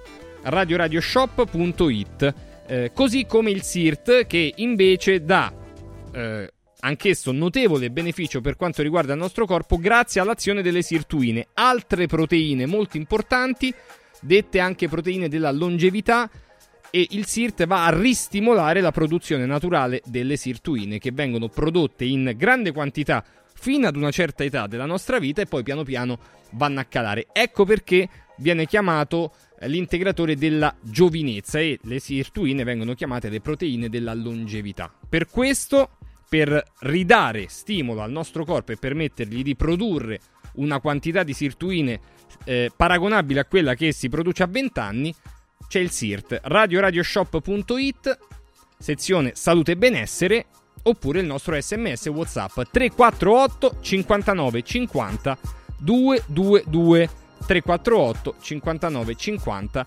222 scrivendo SIRT e vi ricontattiamo. Torniamo sul derby, sulle parole del dopo partita di Mourinho che hanno fatto molto discutere. A tra poco. Radio Radio Bello? No, bellissimo! Buono? No, buonissimo! Saldi? No, saldissimo! Da Occhiali in Cantiere non ci accontentiamo dei semplici saldi, ma abbiamo il saldissimo! Montature da vista firmate a solo un euro. Cosa aspetti? Vediamoci da Occhiali in Cantiere, Capena, Colleferro, Frosinone. Occhialiincantiere.it Antò fa freddo. Antò fa freddo. Non ce la faccio più. Accendi la caldaia Vylant. Ecco fatto, amore. L'ho accesa. Mmm, Antò fa caldo. Pochi giorni fa con la Calor Plus ho installato una caldaia a condensazione della Vylant con sole 12 rate da 95 euro e mi hanno anche regalato 7 anni di garanzia. Eh, con questa caldaia mi sto togliendo tante soddisfazioni. Fallo anche tu con la Calor Plus. Chiama subito lo 06 86 21 3671. Antò.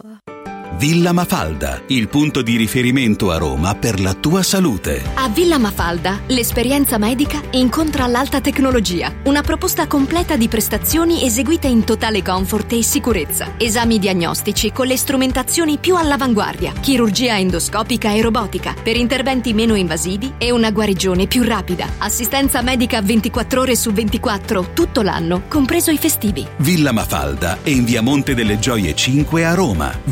villamafalda.com. Convenzionata con le maggiori compagnie assicurative. Una speciale convenzione è riservata agli ascoltatori Radio Radio. Confartigianato è da più di 70 anni al servizio degli imprenditori e delle loro famiglie, erogando servizi come fisco, credito, avvio d'impresa, export, formazione, consorzio energetico, assistenza sanitaria, CAF e patronato. Abbiamo federazioni di categorie e mestieri firmatari dei principali contratti collettivi nazionali di lavoro e presenti in tutti i livelli istituzionali. Dove c'è impresa, c'è Confartigianato. Confartigianatoroma.it Ciao nonno, come stai? Molto meglio. Con la stuoia Biofarmantalgic Plus tutti i miei dolori articolari sono spariti. Te l'avevo detto. Grazie alle proprietà antidolorifiche e antinfiammatorie della stuoia Biofarmantalgic Plus, anch'io sono tornato ad allenarmi. Allora organizziamo subito una partita a calcetto.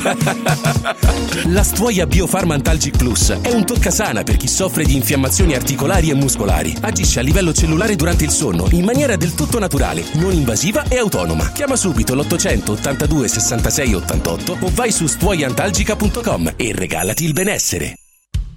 Coraggio e innovazione. Questi gli ingredienti alla base del successo della Quadrifoglio Immobiliare. Una realtà unica per know-how e varietà di proposte che assiste e accompagna il cliente in tutte le fasi della compravendita fino al rogito notarile. Un network di agenzie che copre Roma, Ostia e Viterbo, dove ad accogliervi ci saranno i nostri collaboratori cresciuti e formati dal mondo quadrifoglio. Quadrifoglio Immobiliare, da 30 anni con voi. Una soluzione per tutti. La soluzione fortunata. Devo stampare i miei nuovi bigliettini da visita. Pressup.it Devo stampare il catalogo per la mia azienda. Pressup.it Cerco uno stampatore di qualità che consegni in 24 ore. Pressup.it Se hai la partita IVA, vai su Pressup.it, fai il preventivo in tempo reale, carica il tuo file di stampa e ordina con un clic. Cosa aspetti? Prova la qualità di Pressup, il tuo stampatore online. Mental Power. È arrivato il momento di scatenare il potere della tua mente con Sandro Corapi, il mental coach dei campioni e degli imprenditori di successo. Tutti i venerdì alle 17.15 in Radio Radio Lo Sport.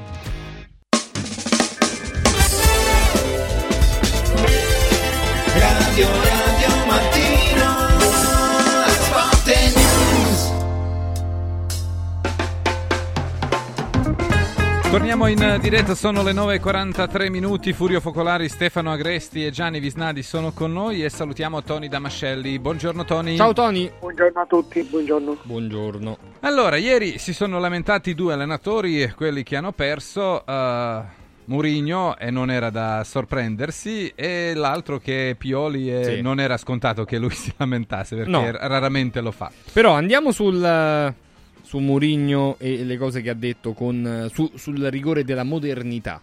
La modernità che a volte toglie e a volte dà. Questo è, diciamo, insieme al, al siparietto quello con Massimo Mauro. Sentiamo Felicità. Murigno. Esatto.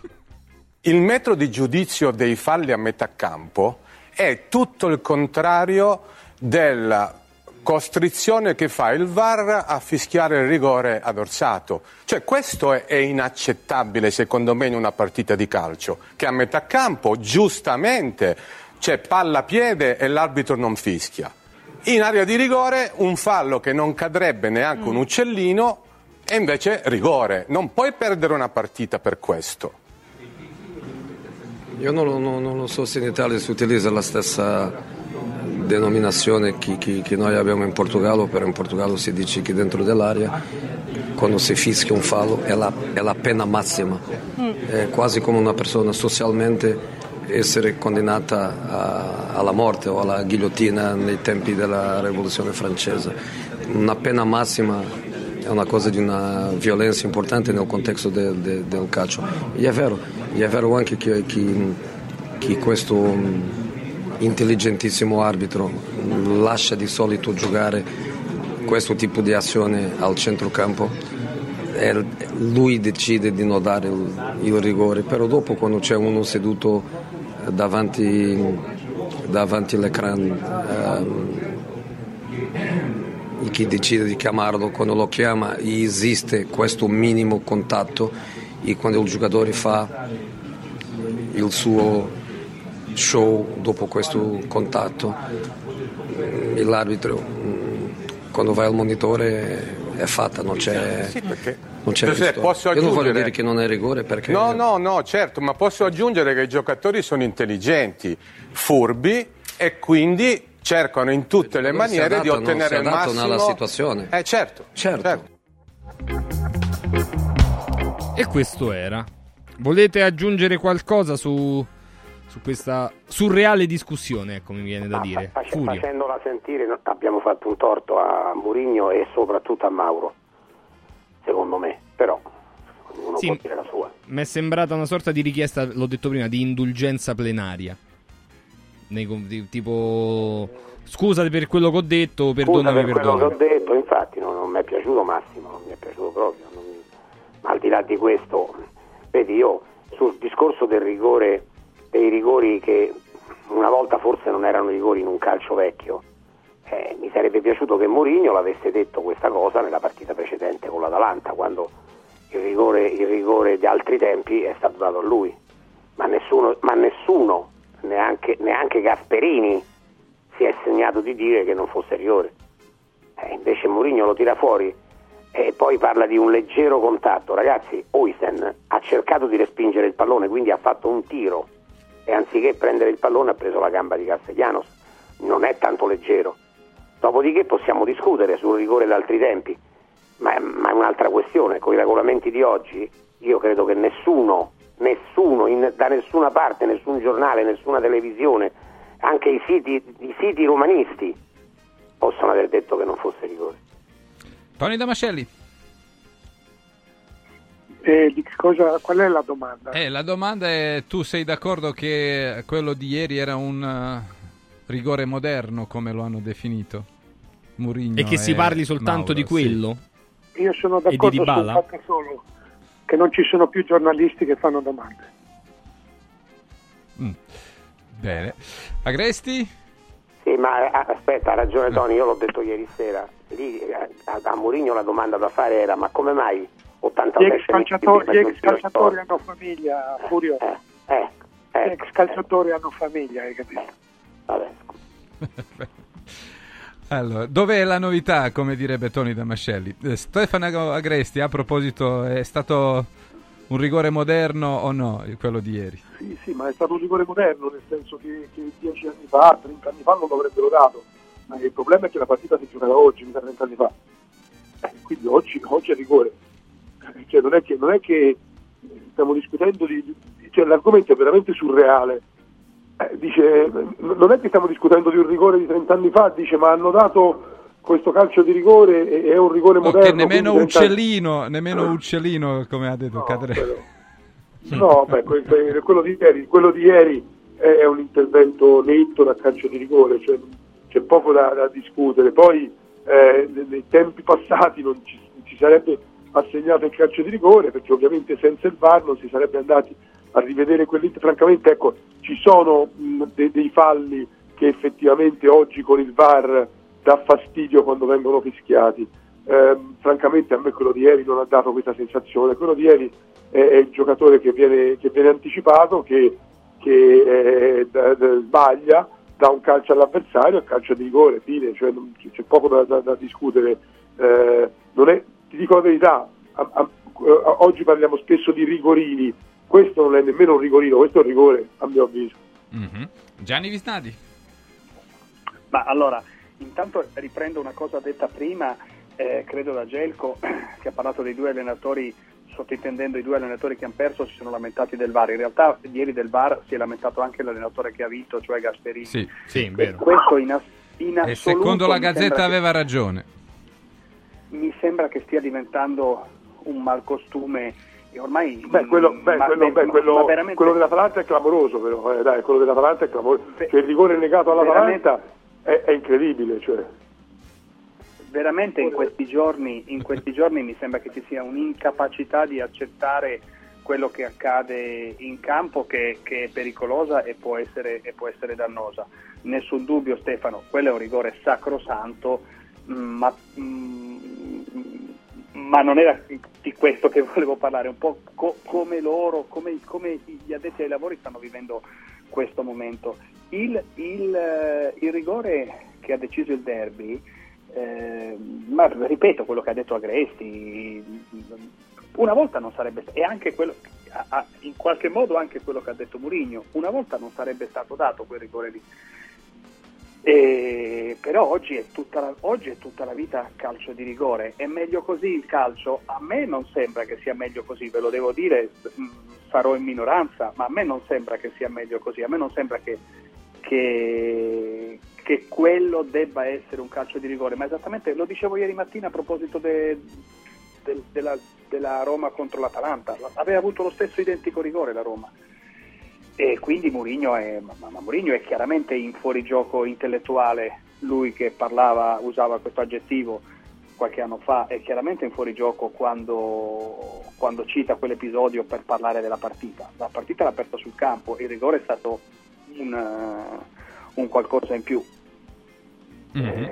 Eh, niente, niente altro. Ecco. Poi per me di, di- di Milano è rigore anche il rigore che ha deciso la partita. eh. Per me quello è rigore, anche se poi si dice che non è stato Sì, quello su rigore. Miranchuk, sì. Sì, perché ieri sera hanno continuato a dire che eh, la palla, eh, che aveva preso palla, invece la palla la tocca eh, l'attaccante dell'Atalanta, Miranchuk, non la tocca il difensore, non la tocca Jimenez, Jimenez. sì, Eh, No, ma il difensore la tocca, il difensore la tocca la palla, cambia, cambia Ma la to- no, la tocca, la tocca prima il, il giocatore dell'Atalanta, Stefano. Ma, ma- ma la palla la devia Comunque quello, Stefano, comunque quello è un rigore su cui possiamo discutere, ma Sì, quello non dato all'Atalanta, quello non dato all'Atalanta, quello della, della- quelli sono rigori tutta la vita. Certo. No, è grave che Ma non quello- sia stato fischiato quello dell'Atalanta, è grave che non sia stato fischiato attraverso il VAR, perché se il VAR non interviene in una circostanza del genere, non so quando debba intervenire, cioè quello è un rigore... Quello non dato, Stefano, quello, quello non dato all'Atalanta era rigore anche 30 anni fa però. quello sì, sì, sì. Quello è A proposito della antico, non è moderno. sì, non è moderno.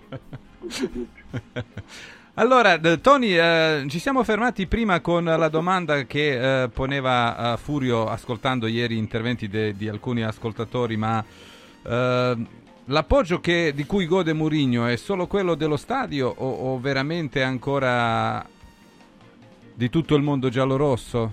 Ma una cosa è il tifoso, una cosa è chi sa di calcio. insomma. Io ieri sera ho avuto la sfortuna, anzi ho avuto la fortuna, di vedere su due televisori il derby di Madrid e il derby Ah, di che Roma. spettacolo. Mi sembrava di Io passare dal Chitecata a Cannavacciolo. Cioè, nel senso che proprio due maniere di vivere il calcio e di giocare la partita e di interpretare anche certe eh, decisioni dell'arbitro, dell'avversario e degli altri.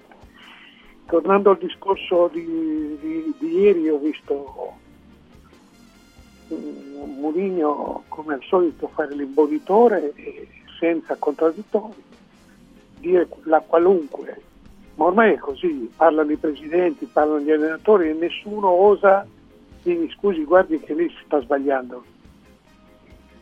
Ehm, guardi che forse sta dicendo una cosa inesatta. Il, il primo tempo della Roma è stato migliore per personalità. Che cos'è la personalità in una partita di calcio? Quella di non tirare mai in porta? Il primo tiro all'84esimo? Come giochi? Come hai giocato Mourinho oggi? Sei soddisfatto? O è colpa dei tuoi giocatori? Come sempre? O è colpa della società? Come sempre? Non è mai colpa tua. Quattro, quattro espulsi in una partita tra virgolette di margine. La tua panchina di nuovo espulsa. Eh, quella è l'ennesima Sì, espulsione in panchina, sì. E allora, Ma è il solito, eh, è il solito di quella panchina. 28 espulsioni nella tua carriera. Ma non ti vergogni, pur essendo un grandissimo allenatore, non ti vergogni un po'.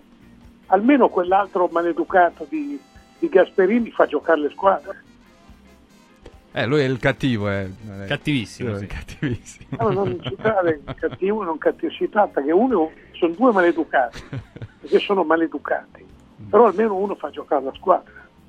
Non puoi dire che Gasperini, l'Atalanta abbia Sì. giocato una brutta partita ieri, No, no. una partita nervosa, una partita cattiva, una partita... No, tutt'altro. La Roma che partita ha fatto ieri? Un- ha una delle mille partite di Mourinho. Anche quando era al Chelsea, anche quando era all'Inter, anche quando era a Madrid, che non rimpiangono Mourinho a Madrid e ne hanno avuti di allenatori. Eh sì. Parlate con, con- con quelli del Madrid, veri calcia- ex calciatori, dirigenti e tifosi, chiedete, ma voi riprendereste Mourinho? Eppure c'è questa infatuazione a Roma, qualsiasi cosa lui faccia, e fa bene. E Sì, fa ma bene Tony, Tony, la, mia, la mia osservazione era nata perché ieri sera facendo la botta calda con Ferraiolo e i tifosi della Roma erano inviperiti e allora io ho detto ma scusate ma a Roma si dice che il 99% della gente è con Murigno Bisogna rivedere questo queste tifo- percentuali. e questo tifoso mi ha detto quelli dello stadio sono con Murigno e allora ho detto ma è possibile che c'è questa cosa? Cioè quelli che vanno allo stadio sono io, io ieri sera vedendo la partita ho pensato se avesse perso la Lazio i tifosi della Lazio avrebbero fischiato Sarri Eh, a, a fine partita, Tony, un po' di fischi. mh, Chi era allo stadio me Un li po', ha raccontati. Eh. un po' di fischi Sì, sì. un po' o soltanto fischi Eh, ma, ma il, qua- il quarto derby verso è tanta roba. eh. Ecco, tu, Quanti tu gol? prima ricordavi Ericsson eh, e mi, mi hai, Sì. mi hai infranto il cuore perché io Eh, non la sì. sapevo questa Mm. cosa. E, fra l'altro con Ericsson ho sempre avuto un bellissimo rapporto. E Ericsson ne vinse quattro Sì. consecutivi, Eh, ma sono passati 20 e più anni, no? Allora, eh, c'è un altro eh, argomento Ericsson, molto... Ericsson ne vinse 4 su 6 Sì. come, come Sarri. Come Sarri, Vinse come Sarri. 4 dei primi 6. Allora, eh, c'è un altro argomento molto molto importante che riguarda la Roma, ovvero affidabilità di Dybala. Si può, ehm, come dire, contare su un giocatore che non sai mai, perché poi non si può dare niente eh, per il certo, cioè non, non ci sono le certezze nel calcio, non puoi dire se un giocatore si infortunerà, non infortunerà, eccetera, eccetera, però la frequenza con cui Dybala si infortuna è veramente fuori, diciamo, da quello che possiamo definire normale. È anche un po' avvilente se ci pensi, Gelco. Credo anche per lui, eh. E quindi Stefano Agresti, una grande squadra, si può fidare di un giocatore come, come Dybala? Eh, fidare dal punto di vista fisico non ti puoi fidare di Dybala perché, perché sta troppo spesso male, però rimane per me il miglior giocatore del campionato quando sta bene. E tu che fai? Lo hai, ce l'hai, lo, eh, ce l'hai e lo, lo sfrutti, lo utilizzi al massimo tutte le volte che puoi. Eh, purtroppo ha questi problemi fisici, altrimenti con tutto il rispetto per la Roma, ma probabilmente non giocherebbe nella Roma. Eh, stiamo parlando di, di un giocatore di, di livello, a mio avviso, mondiale, eh, che però eh, purtroppo ha questi, questi Però limiti. così non fai un bel complimento alla Roma. No, no, non è che lo faccio un bel complimento alla Roma. Cioè, francamente, io penso che se Dybala non avesse problemi fisici sarebbe probabilmente tra i primi 7-8 giocatori d'Europa. E, e ti ripeto, con tutto il rispetto per la Roma, credo che probabilmente giocherebbe in un club più ricco della Roma, ma, ma non per, per disprezzare la Roma, anzi, eh, la Roma ha una ricchezza, un patrimonio tecnico come quello di Dybala, eh, e non può, perché non lo deve utilizzare? Eh, Dybala, eh, eh, Dybala cambia le partite, la Roma è un'altra cosa quando La, c'è la Dybala. problematica, Stefano, è, è Ma il stata. problema della Roma non è, il problema della Roma, secondo me, non è Dybala, è che la Roma dovrebbe avere un'immagine eh, straordinaria quando ha Dybala, ma dovrebbe avere un'identità, un gioco, una fisionomia anche Senza quando Dybala. non ha Dybala. Oh, la questione, Questo infatti, Stefano, era, era dovrebbe avere due esterni, due esterni bassi all'altezza e non li ha. No, però Eh, la, la questione posta, Stefano, era proprio quella, cioè è possibile che Dybala debba entrare per forza anche contro la Cremonese in Coppa Italia, altrimenti la partita non la Esatto, sblocchi? Ma questo, è il problema. Il problema non è, eh, visto che sappiamo che Dybala eh, ha questi frequentissimi infortuni e problemi fisici, eh, spesso magari non così gravi, ma ha questi problemi. Allora, il, il- il fatto è che la Roma dovrebbe avere una- la- l'aggiunta del valore di Dybala quando Dybala c'è, ma quando Dybala non c'è dovrebbe comunque essere una squadra che ha un gioco, una fisionomia, un'identità, che, che è riconoscibile, che, che è capace di... di- di- di- invece, invece senza Dybala è, è- è una squadra che, che non voglio dire che... eh, È però una squadra che in certi momenti è imbarazzante. Siamo in chiusura della trasmissione, 30 secondi a testa. eh, Focolari, Visnadi e Damascelli su Dybala. Furio. Ah, eh, di Bala forse, forse bisogna fare una riflessione. Io però ti dico una cosa, eh, ho visto la partita insieme ad un gruppo di amici, eh, come comincia il secondo tempo uno di loro dice la Lazio la vince sta partita. Eh, Dico perché? E beh ma è uscito di Bala. Mhm, È chiaro. Visnadi?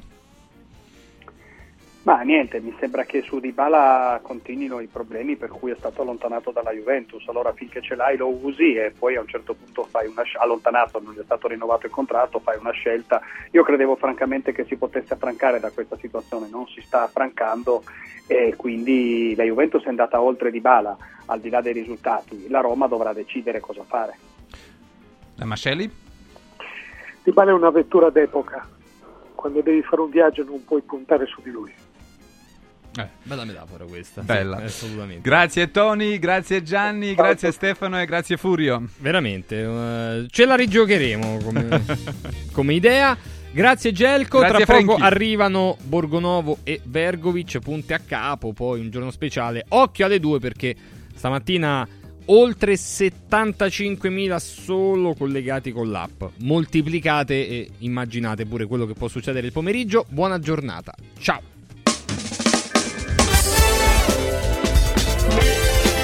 Radio